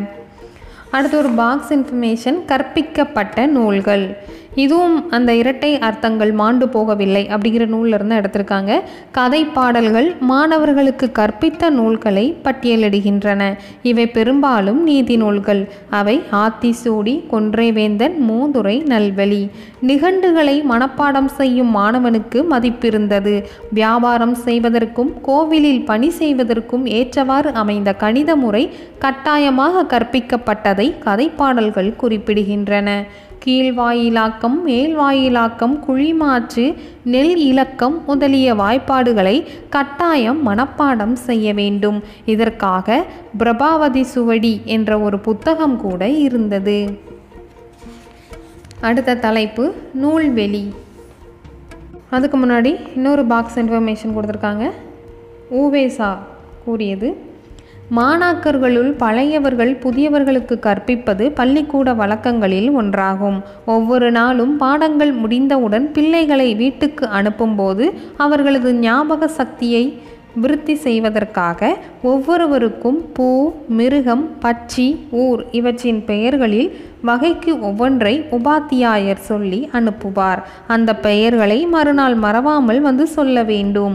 பள்ளிக்கூடத்திற்கு காலையில் ஐந்து மணிக்கே வந்துவிட வேண்டுமாகையால் பிள்ளைகள் பெரியவர்களை அழைத்து வருவதே வழக்கம். முதலில் வருபவனை வேத்தான் முதலில் வருபவனை வேத்தான் என்று சொல்வார்கள். மற்றவர்களை விட வேறான தனிப்பெருமை உடையவன் என்பது அதன் பொருள். வேத்தான் என்பதன் பொருள் மற்றவர்களை விட வேறான தனிப்பெருமை உடையவன். பிள்ளைகளுக்கு மணல்தான் ஸ்லேட்டின் நிலையில் இருந்தது. பனையேடுதான் புத்தகம். எழுத்தாணியே பேனா. இக்கூற்றை கூறியது ஊவேசா. இத்தகவல்களை கூறியது ஊவேசா. அடுத்து நூல்வெளி. இப்பாடப்பகுதி உயிர்மீட்சி என்னும் தலைப்பில் தொகுக்கப்பட்ட ஊவேசாவின் இலக்கிய கட்டுரைகளிலிருந்து எடுத்தாளப்பட்டது. தமிழ் தாத்தா என அழைக்கப்பெற்ற ஊவேசா இணையற்ற ஆசிரியர் புலமை பெருங்கடல் சிறந்த எழுத்தாளர் பதிப்பாசிரியர் பழந்தமிழ் இலக்கியங்களை தேடி தேடி அச்சில் பதிப்பிக்க அரும்பாடுபட்டவர். மகா மகோத் மகா மகோபாத்தியாய திராவிட வித்யாபூஷணம் தாஷினாத்திய கலாநிதி உள்ளிட்ட பட்டங்களை பெற்றுள்ளவர். மகா மகோபாத்தியாய திராவிட வித்யாபூஷணம் தாஷினாத்திய கலாநிதி உள்ளிட்ட பட்டங்களை பெற்றுள்ளவர். கும்பகோணம் அரசு கல்லூரியிலும் அரசு கலை கல்லூரியிலும் சென்னை மாநில கல்லூரியிலும் தமிழ் ஆசிரியராக பணியாற்றியவர். ஆயிரத்தி தொள்ளாயிரத்தி முப்பத்தி இரண்டில் சென்னை பல்கலைக்கழகத்தினால் டாக்டர் பட்டம் பெற்ற பெருமைக்கு உரியவர். அவரது திருவுருவச் சிலை சென்னை மாநில கல்லூரியில் வங்க வங்கக்கடலை நோக்கி நிற்கும் வண்ணம் நிறுவப்பட்டுள்ளது. சென்னையில் திருவான்மையூரில் இவர் பெயரால் ஊவேசா நூலகம் அமைந்துள்ளது. அவ்வளோதான் அந்த உரைநடையில் கொடுத்துருக்காங்க. தேங்க்யூ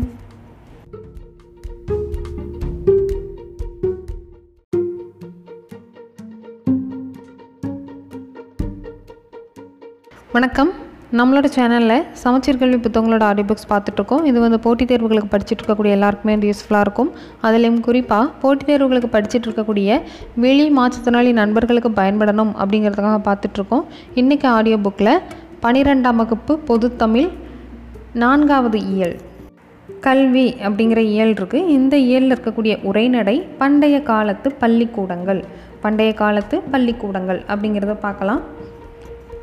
தலைப்பு பண்டைய காலத்து பள்ளிக்கூடங்கள். ஆசிரியர் ஊவே சாமிநாதர். அறிமுகம். அதாவது நுழையும் முன் அப்படின்னு சொல்லிட்டு கொடுத்துருக்காங்க. கல்வியும் அதன் நோக்கமும் கல்விக்கூட அமைப்பும் கற்பிக்கும் முறைகளும் காலந்தோறும் இலக்கியங்களில் தடங்களாக பதிவு பெற்றிருக்கின்றன.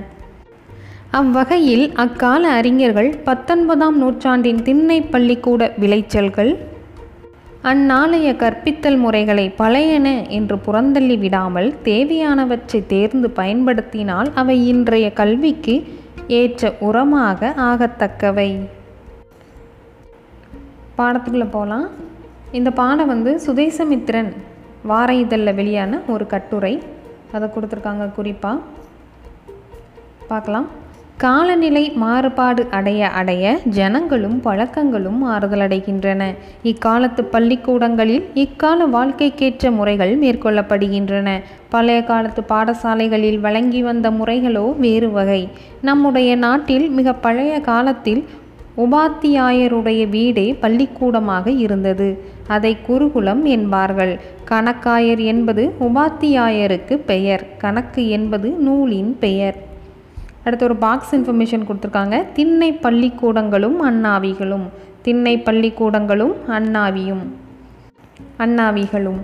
மில்டனின் சுவர்க்க நீக்கத்தை தமிழில் மொழிபெயர்த்தவரும் உயிரின மருத்துவருமான வெள்ளக்கால் ப. சுப்பிரமணியனார் திருநெல்வேலி தெற்கு தெரு கணபதியார் திண்ணை பள்ளிக்கூடத்தில் நான்கு வருடங்கள் படித்திருக்கிறார். வரலாற்று ஆய்வாளரும் தமிழறிஞருமான டாக்டர் மா. ராசமாணிக்கனார் மௌனகுருவிடம் படித்திருக்கிறார். நச்சினை நூலின் உரையாசிரியர் பின்னத்தூர் நாராயணசாமி பின்னத்தூர் அருகே உள்ள கிருஷ்ணாபுரம் முத்துராம பாரதி திண்ணைப்பள்ளி கூடத்தில் இலவசமாக படித்தார். சுப்பிரமணிய பாரதியின் நண்பரும் வழக்குரைஞரும் தமிழ் அறிஞருமான நாவலர் சோமசுந்தர பாரதியார் எட்டயபுரம் திண்ணை பள்ளிக்கூடத்திலும் சிலப்பதிகார உரையாசிரியர் வேங்கடசாமி வல்லம் குருசாமி வாத்தியார் திண்ணை பள்ளியிலும் மதுரை பல்கலைக்கழக மதுரை பல்கலைக்கழக துணைவேந்தராக இருந்த டாக்டர் வ. சுபமாணிக்கம் மகிபாலன்பட்டி நடேசனார் திண்ணை பள்ளிக்கூடத்திலும் படித்தனர். இந்த குறிப்பு எதிலிருந்து எடுத்திருக்காங்கன்னா இரட்டை அர்த்தங்கள் மாண்டு போகவில்லை அப்படிங்கிற நூல்லேருந்து எடுத்திருக்காங்க. அதோட ஆசிரியர் பேராசிரியர் திரு ஆ. கா. பெருமாள். ஆ. கா. பெருமாள். அடுத்த தலைப்பு மன்றங்கள்.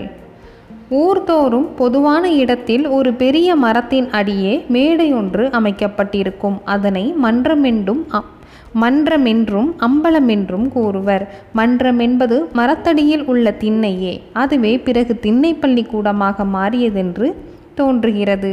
இயற்கையாக உள்ள மரத்தடியிலும் வனங்களிலும் சென்று பழைய காலத்து மாணாக்கர்கள் கல்வி கற்றனர். இப்பொழுது பள்ளிக்கூடம் இருக்கும் இடத்தில் செடி கொடிகளை வருவித்து வனம் உண்டாக்குகிறோம். நாடகத்தில் வனங்களை திரையில் எழுதி தொங்கவிடுவது போல பள்ளிக்கூடங்களில் சட்டியிலும் வாயில்களிலும் செடி கொடிகளை வளர்க்கிறோம். அடுத்த தலைப்பு பள்ளிகள். மரத்தடியில் இருந்த பள்ளிக்கூடங்கள் நாளடைவில் சிறு குடிசைகளாக மாறின. பல இடங்களிலே மடங்களில் பாடை பாடசாலைகள் உண்டாயின. பல இடங்களிலே மடங்களில் பாடசாலைகள் உண்டாயின. பள்ளி என்னும் சொல் ஜைன மடங்களுக்கும் பாடசாலைகளுக்கும் பொதுவான பெயர். பாடசாலைகள் வேறு மடங்கள் வேறு என்கிற வேறுபாடின்றி இரண்டும் ஒன்றாகவே கருதப்பட்டமையினால். கருதப்பட்டமையினால் பள்ளி என்னும் பெயர் இரண்டிற்கும் பொதுவாக வழங்கியதென்று தோன்றுகிறது. அடுத்து ஒரு பாக்ஸ் இன்ஃபர்மேஷன் கொடுத்துருக்காங்க. தெரிந்து கொள்வோம் அப்படிங்கிறது சில வார்த்தைகள் கொடுத்துட்டு அதுக்கு என்ன அர்த்தம் அப்படிங்கிறத கொடுத்துருக்காங்க. வித்யாரம்பம். வித்யாரம்பம் கல்வியின் தொடக்கம். வித்யாபியாசம் கல்வி பயிற்சி. உபாத்தியாயர் ஆசிரியர். அஷராபியாசம் எழுத்துப் பயிற்சி. கீழ்வாயிலாக்கம் பின்ன எண்ணின் கீழ்த்தொகை. மேல்வாயிலாக்கம் பின்ன எண்ணின் மேல்தொகை. குழிமாற்று பெருக்கல் வாய்ப்பாடு. சீதாள பத்திரம் தாழை மடல். நவத்வீபம் வங்காளத்தில் உள்ள ஒரு ஊர். வித்யாரம்பம் கல்வி தொடக்கம். வித்யாபியாசம் கல்வி பயிற்சி. உபாத்தியாயர் ஆசிரியர் அசராபியாசம். அஷராபியாசம் எழுத்து பயிற்சி கீழ்வாயிலாக்கம் பின்ன எண்ணின் கீழ்த்தொகை மேல்வாயிலாக்கம் பின்ன எண்ணின் மேல்தொகை குழிமாற்று பெருக்கல் வாய்ப்பாடு சீதாள பத்திரம் தாழை மடல் நவத்வீபம் வங்காளத்தில் உள்ள ஓர் ஊர். அடுத்த தலைப்பு வித்யாரம்பம். வித்யாரம்பம். முதன் முதலில் ஐந்தாம் பிராயத்தில் வித்யாபியாசம் செய்யும் பொழுது தாய் தந்தையர் பிள்ளைகளை ஆசிரியர்களிடம் அடைக்கலமாக கொடுத்து வந்தார்கள். பிள்ளைகளை பள்ளிக்கூடத்தில் வைக்கும் காலம் ஒரு பெரிய விசேஷ நாளாக கொண்டாடப்பெறும். ஏட்டின் மீது மஞ்சள் பூசி பூஜித்து பையனிடம் கொடுத்து வாசிக்கச் செய்வார்கள். உபாத்தியாயர் நெடுங்கணக்கை சொல்லிக் கொடுக்க மாணாக்கன் அதனை பின்பற்றி சொல்லுவான். இப்படி உபாத்தியாயர் ஒன்றை சொல்ல அதை மாணாக்கர்கள் பலரும் சேர்ந்து சொல்வதை முறை வைப்பதென்று கூறுவார்கள். முறை வைப்பது. உபாத்தியாயருக்கு பிரதியாக சில சமயங்களில் சட்டாம்பிள்ளை முறை வைப்பதும் உண்டு. அடுத்த தலைப்பு மையாடல். சுவடிகளில் உள்ள எழுத்துக்கள் செவ்வனை தெரிவதற்காக சுவடியில் வசம்பு மஞ்சள் மணத்தக்காளி இலை சாறு அல்லது ஊமத்தை இலை சாறு மாவிலை கறி தர்ப்பை கறி முதலியவற்றை கூட்டி செய்த மையை அதில் தடவுவார்கள். அந்த மை எழுத்துக்களை விளக்கமாக காட்டுவதோடு கண்ணுக்கும் குளிர்ச்சியை தரும். இங்கனம் மை தடவி புத்தகத்தை வாசிக்க தொடங்குவதனால் அசராபியாசத்தை மையாடல் விழா என்று சொல்வார்கள். அசராபியாசத்தை மையாடல் விழா என்று சொல்வார்கள். ஐயாண்டெய்தி மையாடி அறிந்தார் கலைகள் என்பது சிந்தாமணி. ஐயாண்டெய்தி மையாடி அறிந்தார் கலைகள் என்பது சிந்தாமணியின் கூற்று. அடுத்து இன்னொரு பாக்ஸுக்குள்ளே இன்னொரு கூற்று கொடுத்துருக்காங்க. தமிழ் வீடு தூது அதை அது என்ன சொல்லியிருக்குன்னு சொல்லியிருக்காங்க. மஞ்சள் குளிப்பாட்டி மையிட்டு முப்பாலும் மிஞ்ச புகட்ட மிக வளர்ந்தாய் என கூறுவது தமிழ் விடு தூது. மஞ்சள் குளிப்பாட்டி மையிட்டு முப்பாலும் மிஞ்ச புகட்ட மிக வளர்ந்தாய் என கூறுவது தமிழ் விடு தூது. பிள்ளைகள் முதலில் மணலில் எழுதி பழகுவார்கள். அதனால் அவர்களுடைய எழுத்துக்கள் வரிசையாகவும் நன்றாகவும் அமையும். உபாத்தியாயர் முதலில் தரையில் எழுத அதன் மேல் பிள்ளைகள் விளம்புவார்கள். பிறகு தாமே எழுதி எழுதி பழகுவார்கள். அடுத்த தலைப்பு கையெழுத்து. கொம்பு சுழி கோணாமல் கொண்டபந்தி சாயாமல் அம்பு போல் கால்கள் அசையாமல் தம்பி எழுதினால் நன்மை உண்டு. என்று வரும் பழைய வெண்பா ஒன்று உண்டு. கொம்பு சுழி கோணாமல் கொண்ட பந்தி சாயாமல் அம்பு போல் கால்கள் அசையாமல் தம்பி எழுதினால் நன்மை உண்டு என கூறுவது பழைய வெண்பா. எழுத்துக்கள் ஒன்றோடொன்று படாமல் வரி கோணாமல் பழைய காலத்தில் எழுதி வந்தார்கள். பழைய ஏட்டு சுவடிகளை பார்த்தால் இது விளங்கும். அடுத்த தலைப்பு எழுத்தின் வடிவம். எழுத்துக்களின் உருவங்கள் பல காலமாக மாறாமல் இருந்து வந்தன. புள்ளி கால் கொம்பு விலங்கு முதலியவை வரி எழுத்தின் உறுப்புக்கள் பெரியோர்கள் பழக்கி வந்த பழக்கத்தால் பல நூறு வருஷங்களாகியும் எழுதும் வழக்கத்தில் பெரிய மாறுபாடுகள் ஏற்படவில்லை. அடுத்த தலைப்பு மனன பயிற்சி. அக்காலத்து பாடமுறைக்கும் இக்காலத்து பாடமுறைக்கும் பெரிய வேறுபாடு ஒன்று. அப்படியான நூல்களெல்லாம் பிள்ளைகளுக்கு சாரி அடிப்படையான நூல்களெல்லாம் பிள்ளைகளுக்கு மனநமாக இருக்கும். தமிழில் நிகண்டு நன்னூல் காரிகை தண்டி அலங்காரம் நீதி நூல்கள் முதலியன பாடமாக இருக்கும். கணிதத்தில் கீழ்வாயிலாக்கம் மேல்வாயிலாக்கம் குழிமாற்று முதலிய பல வகை வாய்ப்பாடுகள் பாடமாக வேண்டும். தலையீழ் பாடம் என்று சொல்வதை அம்முறைகளில் காணலாம். சிறுவர்கள் படிக்கும் ஆத்திச்சூடி கொன்றைவேந்தன் என்பவை அகராதி வரிசையில் அமைந்தவை. அகராதி வரிசையில் அமைந்தமை அவர்களுடைய ஞாபகத்தில் அவை பதிவதன் பொருட்டே ஆகும். இப்படியே அந்தாதி முறையை கொண்டும் எதுகை மோனைகளை கொண்டும் செய்யுள்களை ஞாபகப்படுத்தி கொள்வார்கள். பள்ளிக்கூட பிள்ளைகள் தமக்கு தெரிந்த பாடங்களை அடிக்கடி சிந்தித்து வருவார்கள். பல பலர் ஒருங்கு கூடி கேள்விகள் கேட்டும் விடை கூறியும் கல்வி கற்று வந்தார்கள். இதனால் அவர்களுடைய கல்வி எந்த வேளையிலும் தடையின்றி பயன்பட்டது. அடுத்த தலைப்பு சுவடிகள். இளம் பிள்ளைகளுக்கு உபாத்தியாயர் ஓலையை வாரி ஒழுங்காக நறுக்கி துளையிட்டு கயிறு கோத்து தருவார். ஒரு துளையிடுவதும் இரண்டு துளையிடுவதும் உண்டு. மற்ற பிள்ளைகள் தாங்களே செய்து கொள்வார்கள். பனையேடு சீதாள பத்திரம் முதலியவற்றில் எழுதுவது வழக்கம். மேலே சட்டமாக பனைமட்டையின் காம்பை நறுக்கி கோர்ப்பார்கள். மர சட்டங்களையும் அமைப்பார்கள். செப்பு தகட்டாலும் சட்டம் செய்து கோர்ப்பார்கள். அந்த சட்டங்களின் மேல் வர்ண மையினால் பல வகையான சித்திரங்கள் எழுதுவதுண்டு. இரட்டை துளையுள்ள ஏடுகளில் ஒரு துளையில் செப்பு கம்பி அல்லது மூங்கிற் குச்சியை செருகி கட்டுவார்கள். அதற்கு நாராசம் என்று பெயர். நாராசம் என்று பெயர். சுவடியை கோக்கும் கயிற்றின் ஒரு தலைப்பில் தடையாக பனையோலையை ஈர்க்கோடு கிளிமூக்கு போல கத்தரித்து அமைப்பார்கள். அதற்கு கிளிமூக்கென்று பெயர். இப்போது அச்சு புத்தகங்களின் அளவில் எவ்வளவு வேறுபாடுகள் உண்டோ அவ்வளவு பனையோலை சுவடிகளிலும் உண்டு. இப்பொழுது அச்சு புத்தகங்களின் அளவில் எவ்வளவு வேறுபாடுகள் உண்டோ அவ்வளவு வேறுபாடு பனையோலை சுவடுகளிலும் உண்டு. அடுத்த தலைப்பு எழுத்தாணிகள். ஓலையில் எழுதுவதற்குரிய எழுத்தாணியில் பல பேதங்கள் உண்டு. எழுத்தாணியை ஊசி என்றும் கூறுவதுண்டு. மடக்கெழுத்தாணி வாரெழுத்தாணி குண்டெழுத்தாணி என்பன எழுத்தாணியின் வகைகள். ஒரு பக்கம் வாருவதற்கு கத்தியும் மறுபக்கம் எழுதுவதற்கு எழுத்தாணியும் அமைந்ததை பார்த்தே பேனா கத்தி என்ற பெயர் வந்ததென்று தோன்றுகிறது. ஒரு பக்கத்தில் இரண்டு கத்தியும் ஒரு பக்கம் இரண்டு எழுத்தாணியும் உள்ள மடக்கெழுத்தாணிகளும் இருந்தன. அடுத்த தலைப்பு ஏடெழுதும் வழக்கம் ஏடெழுதும் வழக்கம். ஒரு பக்கத்தில் மிக நுண்ணிய எழுத்துக்களாக இருபது முப்பது வரி வரையில் எழுதுவதற்குரிய மெல்லிய எழுத்தாணிகள் இருந்தன. நாம் இக்காலத்தில் காகிதத்தில் எழுவ எழுதுவதை போன்ற வேகத்தோடே ஏட்டிலும் எழுவது எழுதுவது உண்டு. மாணாக்கர்களுக்கு எழுதும் பழக்கம் நன்றாக உண்டாக வேண்டுமென்று ஆசிரியர்கள் ஒவ்வொரு நாளும் அவர்களை தனித்தனியே ஏடுகளில் தாம் மேலே எழுதி அதை போல் எழுதி வர செய்வார்கள். இதற்கு சட்டம் என்று பெயர். சுவடிகளை வைப்பதற்கும் எடுத்துச் செல்வதற்கும் உபயோகப்படும் கருவிகளுக்கு தூக்கு என்று பெயர். அதனை அசை என்றும் சொல்வதுண்டு. அடுத்த தலைப்பு அன்பினால் அடக்குதல் அன்பினால் அடக்குதல். முற்காலத்தில் கொடிய தண்டனைகள் இல்லை. ஆசிரியர்கள் மாணாக்கர்களை அன்பினால் வழிப்படுத்தி வந்தார்கள். அவர்கள் பால் இருந்த மரியாதை மாணாக்கர்களுக்கு பயத்தை உண்டாக்கியது. பிழைகளை மறந்தும் புரியாத நிலையில் அவர்கள் இருந்தனர். அடுத்த தலைப்பு வாதம் புரிதல். கல்வியில் வாதம் செய்தல் நம் நாட்டு பள்ளிக்கூடங்களில் இருந்தது. மிகச்சிறந்த நூற்பயிற்சியுடையவர்கள் அரசவைகளில் வாது புரிந்து தம் கல்வி திறமையை நிலைநாட்டுவர். அதன் பொருட்டு அவர்கள் கொடிகட்டி இருப்பர் என்று மதுரை காஞ்சி முதலிய நூல்களால் அறிகிறோம். வாதம் புரிதல் பற்றி மதுரை காஞ்சி முதலிய நூல்களால் அறிகிறோம். இந்த வாதம் புரியும் பழக்கம் பாடசாலைகளில் இருந்தே வளர்ச்சியுற்று வந்தது. பள்ளிக்கூடத்தில் மாணாக்கன் நூல் பயிலும் இயல்பை விளக்க வந்த பழைய சூத்திரம் ஒன்று பலவற்றை சொல்லிவிட்டு வினாதல் வினாயவை விடுத்தல் என்றிவை கடனா கொளினே மடனணி இகக்கும் என ஒரு நன்னூல் கூறுகிறது. ஆட்சேப சமாதானங்கள் சொல்லி பழகிய பழக்கங்கள் முதிர்ந்த நிலையில் வாதங்களாக வளர்ச்சியுற்றன.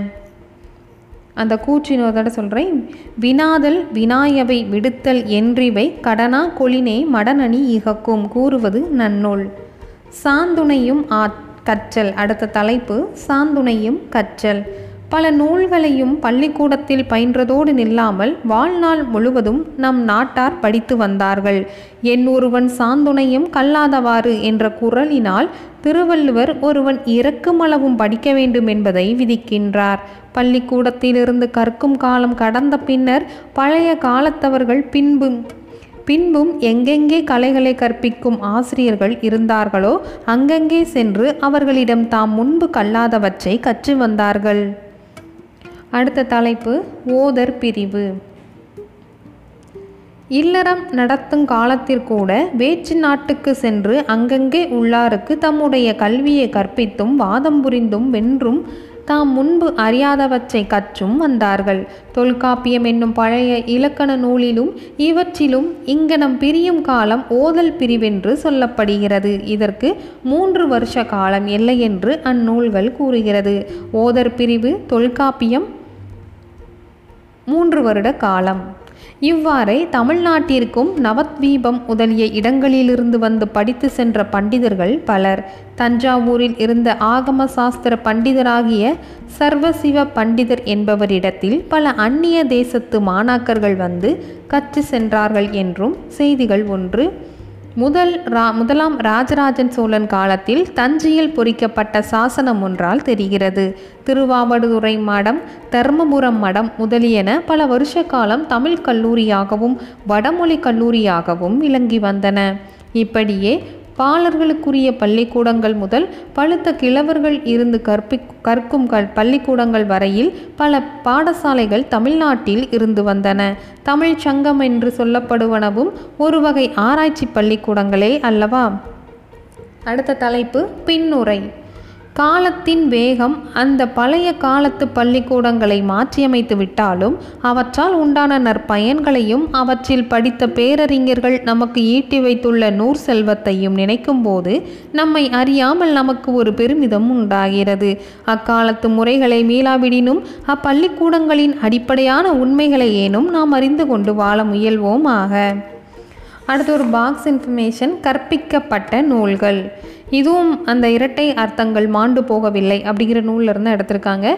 கதை பாடல்கள் மாணவர்களுக்கு கற்பித்த நூல்களை பட்டியலிடுகின்றன. இவை பெரும்பாலும் நீதி நூல்கள். அவை ஆத்திசூடி கொன்றைவேந்தன் மூதுரை நல்வழி. நிகண்டுகளை மனப்பாடம் செய்யும் மாணவனுக்கு மதிப்பிருந்தது. வியாபாரம் செய்வதற்கும் கோவிலில் பணி செய்வதற்கும் ஏற்றவாறு அமைந்த கணித முறை கட்டாயமாக கற்பிக்கப்பட்டதை கதைப்பாடல்கள் குறிப்பிடுகின்றன. கீழ்வாயிலாக்கம் மேல்வாயிலாக்கம் குழிமாற்று நெல் இலக்கம் முதலிய வாய்ப்பாடுகளை கட்டாயம் மனப்பாடம் செய்ய வேண்டும். இதற்காக பிரபாவதி சுவடி என்ற ஒரு புத்தகம் கூட இருந்தது. அடுத்த தலைப்பு நூல்வெளி. அதுக்கு முன்னாடி இன்னொரு பாக்ஸ் இன்ஃபர்மேஷன் கொடுத்துருக்காங்க. ஊவேசா கூறியது மாணாக்கர்களுள் பழையவர்கள் புதியவர்களுக்கு கற்பிப்பது பள்ளிக்கூட வழக்கங்களில் ஒன்றாகும். ஒவ்வொரு நாளும் பாடங்கள் முடிந்தவுடன் பிள்ளைகளை வீட்டுக்கு அனுப்பும்போது அவர்களது ஞாபக சக்தியை விருத்தி செய்வதற்காக ஒவ்வொருவருக்கும் பூ மிருகம் பட்சி ஊர் இவற்றின் பெயர்களில் வகைக்கு ஒவ்வொன்றை உபாத்தியாயர் சொல்லி அனுப்புவார். அந்த பெயர்களை மறுநாள் மறவாமல் வந்து சொல்ல வேண்டும். பள்ளிக்கூடத்திற்கு காலையில் ஐந்து மணிக்கே வந்துவிட வேண்டுமாகையால் பிள்ளைகள் பெரியவர்களை அழைத்து வருவதே வழக்கம். முதலில் வருபவனை வேத்தான் முதலில் வருபவனை வேத்தான் என்று சொல்வார்கள். மற்றவர்களை விட வேறான தனிப்பெருமை உடையவன் என்பது அதன் பொருள். வேத்தான் என்பதன் பொருள் மற்றவர்களை விட வேறான தனிப்பெருமை உடையவன். பிள்ளைகளுக்கு மணல்தான் ஸ்லேட்டின் நிலையில் இருந்தது. பனையேடுதான் புத்தகம். எழுத்தாணியே பேனா. இக்கூற்றை கூறியது ஊவேசா. இத்தகவல்களை கூறியது ஊவேசா. அடுத்து நூல்வெளி. இப்பாடப்பகுதி உயிர்மீட்சி என்னும் தலைப்பில் தொகுக்கப்பட்ட ஊவேசாவின் இலக்கிய கட்டுரைகளிலிருந்து எடுத்தாளப்பட்டது. தமிழ் தாத்தா என அழைக்கப்பெற்ற ஊவேசா இணையற்ற ஆசிரியர் புலமை பெருங்கடல் சிறந்த எழுத்தாளர் பதிப்பாசிரியர் பழந்தமிழ் இலக்கியங்களை தேடி தேடி அச்சில் பதிப்பிக்க அரும்பாடுபட்டவர். மகா மகோத் மகா மகோபாத்தியாய திராவிட வித்யாபூஷணம்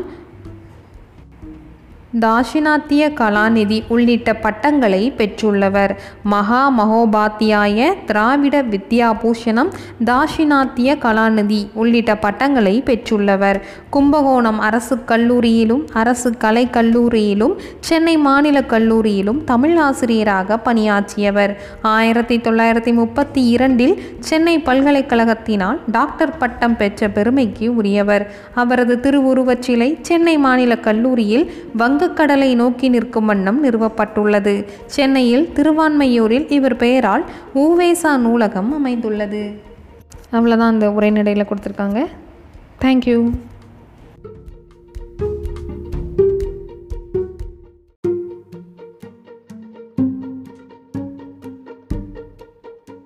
வணக்கம். நம்மளோட சேனலில் சமச்சீர் கல்வி புத்தகங்களோட ஆடியோ புக்ஸ் பார்த்துட்ருக்கோம். இது வந்து போட்டித் தேர்வுகளுக்கு படிச்சுட்டு இருக்கக்கூடிய எல்லாருக்குமே வந்து யூஸ்ஃபுல்லாக இருக்கும். அதுலேயும் குறிப்பாக போட்டித் தேர்வுகளுக்கு படிச்சுட்டு இருக்கக்கூடிய வெளி மாற்றுத்திறனாளி நண்பர்களுக்கு பயன்படணும் அப்படிங்கிறதுக்காக பார்த்துட்ருக்கோம். இன்றைக்கி ஆடியோ புக்கில் பன்னிரெண்டாம் வகுப்பு பொதுத்தமிழ் நான்காவது இயல். கல்வி அப்படிங்கிற இயல் இருக்குது இந்த இயலில் இருக்கக்கூடிய உரைநடை பண்டைய காலத்து பள்ளிக்கூடங்கள். பண்டைய காலத்து பள்ளிக்கூடங்கள் அப்படிங்கிறத பார்க்கலாம். தலைப்பு பண்டைய காலத்து பள்ளிக்கூடங்கள். ஆசிரியர் ஊவே சாமிநாதர். அறிமுகம். அதாவது நுழைமுன் முன் அப்படின்னு சொல்லிட்டு கொடுத்துருக்காங்க. கல்வியும் அதன் நோக்கமும் கல்விக்கூட அமைப்பும் கற்பிக்கும் முறைகளும் காலந்தோறும் இலக்கியங்களில் தடங்களாக பதிவு பெற்றிருக்கின்றன. அவ்வகையில் அக்கால அறிஞர்கள் பத்தொன்பதாம் நூற்றாண்டின் திண்ணை பள்ளிக்கூட விளைச்சல்கள் அந்நாளைய கற்பித்தல் முறைகளை பழையன என்று புறந்தள்ளி விடாமல் தேவையானவற்றை தேர்ந்து பயன்படுத்தினால் அவை இன்றைய கல்விக்கு ஏற்ற உரமாக ஆகத்தக்கவை. பாடத்துக்குள்ளே போகலாம் இந்த பாடம் வந்து சுதேசமித்திரன் வார இதழில் வெளியான ஒரு கட்டுரை. அதை கொடுத்துருக்காங்க குறிப்பாக பார்க்கலாம். காலநிலை மாறுபாடு அடைய அடைய ஜனங்களும் பழக்கங்களும் மாறுதலடைகின்றன. இக்காலத்து பள்ளிக்கூடங்களில் இக்கால வாழ்க்கைக்கேற்ற முறைகள் மேற்கொள்ளப்படுகின்றன. பழைய காலத்து பாடசாலைகளில் வழங்கி வந்த முறைகளோ வேறு வகை. நம்முடைய நாட்டில் மிக பழைய காலத்தில் உபாத்தியாயருடைய வீடே பள்ளிக்கூடமாக இருந்தது. அதை குருகுலம் என்பார்கள். கணக்காயர் என்பது உபாத்தியாயருக்கு பெயர் கணக்கு என்பது நூலின் பெயர். அடுத்து ஒரு பாக்ஸ் இன்ஃபர்மேஷன் கொடுத்துருக்காங்க. திண்ணை பள்ளிக்கூடங்களும் அண்ணாவிகளும். திண்ணை பள்ளிக்கூடங்களும் அண்ணாவியும். அண்ணாவிகளும். மில்டனின் சுவர்க்க நீக்கத்தை தமிழில் மொழிபெயர்த்தவரும் உயிரின மருத்துவருமான வெள்ளக்கால் ப. சுப்பிரமணியனார் திருநெல்வேலி தெற்கு தெரு கணபதியார் திண்ணை பள்ளிக்கூடத்தில் நான்கு வருடங்கள் படித்திருக்கிறார். வரலாற்று ஆய்வாளரும் தமிழறிஞருமான டாக்டர் மா ராசமாணிக்கனார் மௌனகுருவிடம் படித்திருக்கிறார். நச்சினை நூலின் உரையாசிரியர் பின்னத்தூர் நாராயணசாமி பின்னத்தூர் அருகே உள்ள கிருஷ்ணாபுரம் முத்துராம பாரதி திண்ணைப்பள்ளி கூடத்தில் இலவசமாக படித்தார். சுப்பிரமணிய பாரதியின் நண்பரும் வழக்குரைஞரும் தமிழ் அறிஞருமான நாவலர் சோமசுந்தர பாரதியார் எட்டயபுரம் திண்ணை பள்ளிக்கூடத்திலும் சிலப்பதிகார உரையாசிரியர் வேங்கடசாமி வல்லம் குருசாமி வாத்தியார் திண்ணை பள்ளியிலும் மதுரை பல்கலைக்கழக மதுரை பல்கலைக்கழக துணைவேந்தராக இருந்த டாக்டர் வ. சுபமாணிக்கம் மகிபாலன்பட்டி நடேசனார் திண்ணைப்பள்ளி கூடத்திலும் படித்தனர். இந்த குறிப்பு எதிலிருந்து எடுத்திருக்காங்கன்னா இரட்டை அர்த்தங்கள் மாண்டு போகவில்லை அப்படிங்கிற நூலிலிருந்து எடுத்திருக்காங்க. அதோட ஆசிரியர் பேராசிரியர் திரு ஆ. கா. பெருமாள். ஆ. கா. பெருமாள். அடுத்த தலைப்பு மன்றங்கள். ஊர்தோறும் பொதுவான இடத்தில் ஒரு பெரிய மரத்தின் அடியே மேடையொன்று அமைக்கப்பட்டிருக்கும். அதனை மன்றமென்றும் மன்றமென்றும் அம்பலமென்றும் கூறுவர். மன்றம் என்பது மரத்தடியில் உள்ள திண்ணையே. அதுவே பிறகு திண்ணை பள்ளிக்கூடமாக மாறியதென்று தோன்றுகிறது. இயற்கையாக உள்ள மரத்தடியிலும் வனங்களிலும் சென்று பழைய காலத்து மாணாக்கர்கள் கல்வி கற்றனர். இப்பொழுது பள்ளிக்கூடம் இருக்கும் இடத்தில் செடி கொடிகளை வருவித்து வனம் உண்டாக்குகிறோம். நாடகத்தில் வனங்களை திரையில் எழுதி தொங்கவிடுவது போல பள்ளிக்கூடங்களில் சட்டியிலும் வாயில்களிலும் செடி கொடிகளை வளர்க்கிறோம். அடுத்த தலைப்பு பள்ளிகள். மரத்தடியில் இருந்த பள்ளிக்கூடங்கள் நாளடைவில் சிறு குடிசைகளாக மாறின. பல இடங்களிலே மடங்களில் பாடை பாடசாலைகள் உண்டாயின. பல இடங்களிலே மடங்களில் பாடசாலைகள் உண்டாயின. பள்ளி என்னும் சொல் ஜைன மடங்களுக்கும் பாடசாலைகளுக்கும் பொதுவான பெயர். பாடசாலைகள் வேறு மடங்கள் வேறு என்கிற வேறுபாடின்றி இரண்டும் ஒன்றாகவே கருதப்பட்டமையினால் கருதப்பட்டமையினால் பள்ளி என்னும் பெயர் இரண்டிற்கும் பொதுவாக வழங்கியது என்று தோன்றுகிறது. அடுத்து ஒரு பாக்ஸ் இன்ஃபர்மேஷன் கொடுத்துருக்காங்க. தெரிந்து கொள்வோம் அப்படிங்கிறது சில வார்த்தைகள் கொடுத்துட்டு அதுக்கு என்ன அர்த்தம் அப்படிங்கிறத கொடுத்துருக்காங்க. வித்யாரம்பம். வித்யாரம்பம் கல்வியின் தொடக்கம். வித்யாபியாசம் கல்வி பயிற்சி. உபாத்தியாயர் ஆசிரியர். அஷராபியாசம் எழுத்துப் பயிற்சி. கீழ்வாயிலாக்கம் பின்ன எண்ணின் கீழ்த்தொகை. மேல்வாயிலாக்கம் பின்ன எண்ணின் மேல்தொகை. குழி மாற்று பெருக்கல் வாய்ப்பாடு. சீதாள பத்திரம் தாழை மடல். நவத்வீபம் வங்காளத்தில் உள்ள ஒரு ஊர். வித்யாரம்பம் கல்வி தொடக்கம். வித்யாபியாசம் கல்வி பயிற்சி. உபாத்தியாயர் ஆசிரியர் அசராபியாசம். அஷராபியாசம் எழுத்து பயிற்சி கீழ்வாயிலாக்கம் பின்ன எண்ணின் கீழ்த்தொகை மேல்வாயிலாக்கம் பின்ன எண்ணின் மேல்தொகை குழிமாற்று பெருக்கல் வாய்ப்பாடு சீதாள பத்திரம் தாழை மடல் நவத்வீபம் வங்காளத்தில் உள்ள ஓர் ஊர். அடுத்த தலைப்பு வித்யாரம்பம். வித்யாரம்பம். முதன் முதலில் ஐந்தாம் பிராயத்தில் வித்யாபியாசம் செய்யும் பொழுது தாய் தந்தையர் பிள்ளைகளை ஆசிரியர்களிடம் அடைக்கலமாக கொடுத்து வந்தார்கள். பிள்ளைகளை பள்ளிக்கூடத்தில் வைக்கும் காலம் ஒரு பெரிய விசேஷ நாளாக கொண்டாடப்பெறும். ஏட்டின் மீது மஞ்சள் பூசி பூஜித்து பையனிடம் கொடுத்து வாசிக்கச் செய்வார்கள். உபாத்தியாயர் நெடுங்கணக்கை சொல்லிக் கொடுக்க மாணாக்கன் அதனை பின்பற்றி சொல்லுவான். இப்படி உபாத்தியாயர் ஒன்றை சொல்ல அதை மாணாக்கர்கள் பலரும் சேர்ந்து சொல்வதை முறை வைப்பதென்று கூறுவார்கள். முறை வைப்பது. உபாத்தியாயருக்கு பிரதியாக சில சமயங்களில் சட்டாம்பிள்ளை முறை வைப்பதும் உண்டு. அடுத்த தலைப்பு மையாடல். சுவடிகளில் உள்ள எழுத்துக்கள் செவ்வனை தெரிவதற்காக சுவடியில் வசம்பு மஞ்சள் மணத்தக்காளி இலை சாறு அல்லது ஊமத்தை இலை சாறு மாவிலை கறி தர்ப்பை கறி முதலியவற்றை கூட்டி செய்த மையை அதில் தடவுவார்கள். அந்த மை எழுத்துக்களை விளக்கமாக காட்டுவதோடு கண்ணுக்கும் குளிர்ச்சியை தரும். இங்கனம் மை தடவி புத்தகத்தை வாசிக்க தொடங்குவதனால் அசராபியாசத்தை மையாடல் விழா என்று சொல்வார்கள். அசராபியாசத்தை மையாடல் விழா என்று சொல்வார்கள். ஐயாண்டெய்தி மையாடி அறிந்தார் கலைகள் என்பது சிந்தாமணி. ஐயாண்டெய்தி மையாடி அறிந்தார் கலைகள் என்பது சிந்தாமணியின் கூற்று. அடுத்து இன்னொரு பாக்ஸுக்குள்ளே இன்னொரு கூற்று கொடுத்துருக்காங்க. தமிழ் வீடு தூது. அதை அது என்ன சொல்லியிருக்குன்னு சொல்லியிருக்காங்க. மஞ்சள் குளிப்பாட்டி மையிட்டு முப்பாலும் மிஞ்ச புகட்ட மிக வளர்ந்தாய் என கூறுவது தமிழ் விடு தூது. மஞ்சள் குளிப்பாட்டி மையிட்டு முப்பாலும் மிஞ்ச புகட்ட மிக வளர்ந்தாய் என கூறுவது தமிழ் விடு தூது. பிள்ளைகள் முதலில் மணலில் எழுதி பழகுவார்கள். அதனால் அவர்களுடைய எழுத்துக்கள் வரிசையாகவும் நன்றாகவும் அமையும். உபாத்தியாயர் முதலில் தரையில் எழுத அதன் மேல் பிள்ளைகள் விளம்புவார்கள். பிறகு தாமே எழுதி எழுதி பழகுவார்கள். அடுத்த தலைப்பு கையெழுத்து. கொம்பு சுழி கோணாமல் கொண்ட பந்தி சாயாமல் அம்பு போல் கால்கள் அசையாமல் தம்பி எழுதினால் நன்மை உண்டு. என்று வரும் பழைய வெண்பா ஒன்று உண்டு.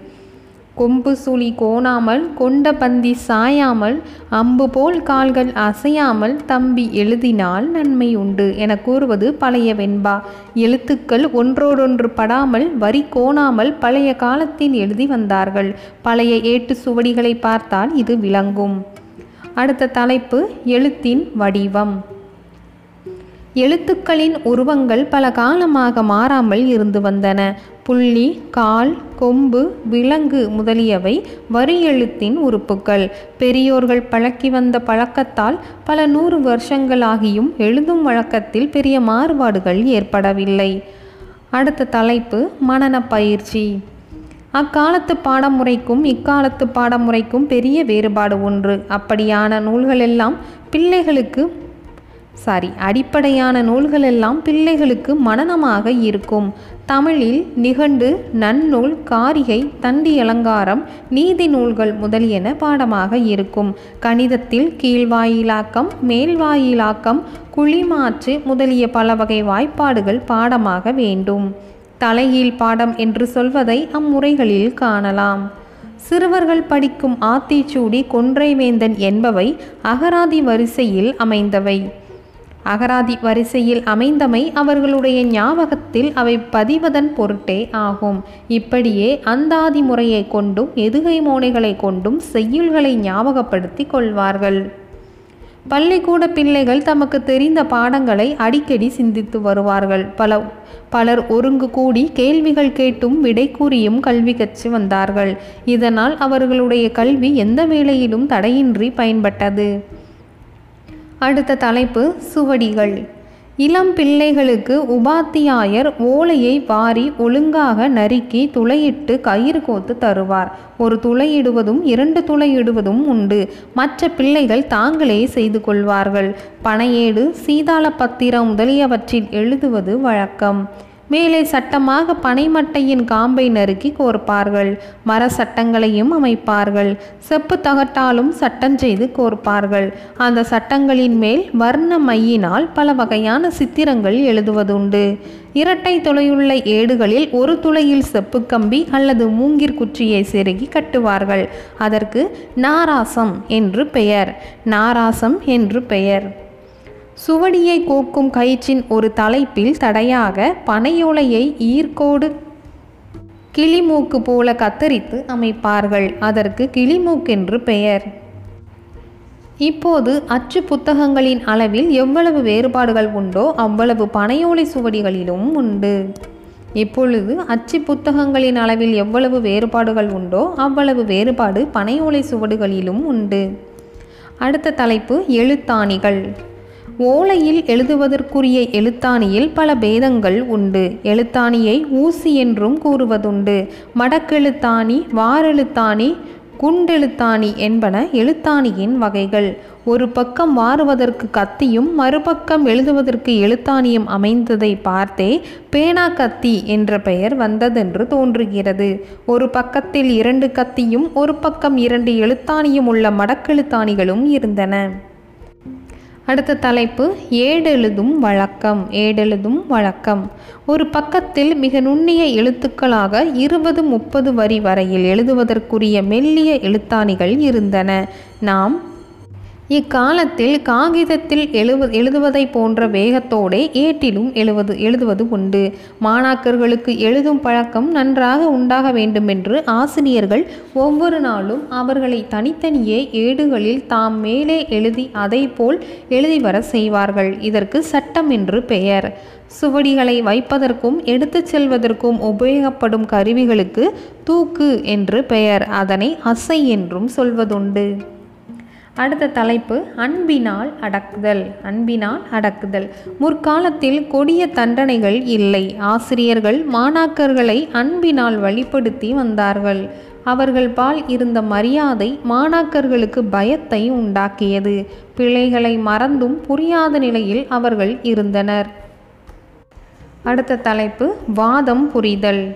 கல்வியில் வாதம் செய்தல் நம் நாட்டு பள்ளிக்கூடங்களில் இருந்தது. மிகச்சிறந்த நூற்பயிற்சி உடையவர்கள் அரசவைகளில் வாது புரிந்து தம் கல்வி திறமையை நிலைநாட்டுவர். அதன் பொருட்டு அவர்கள் கொடிகட்டி இருப்பர் என்று மதுரை காஞ்சி முதலிய நூல்களால் அறிகிறோம்.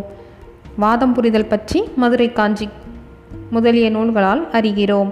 இந்த வாதம் புரியும் பழக்கம் பாடசாலைகளில் இருந்தே வளர்ச்சியுற்று வந்தது. பள்ளிக்கூடத்தில் மாணாக்கன் நூல் பயிலும் இயல்பை விளக்க வந்த பழைய சூத்திரம் ஒன்று பலவற்றை சொல்லிவிட்டு வினாதல் வினாயவை விடுத்தல் என்றிவை கடனா கொளினே மடனணி இகக்கும் என ஒரு நன்னூல் கூறுகிறது.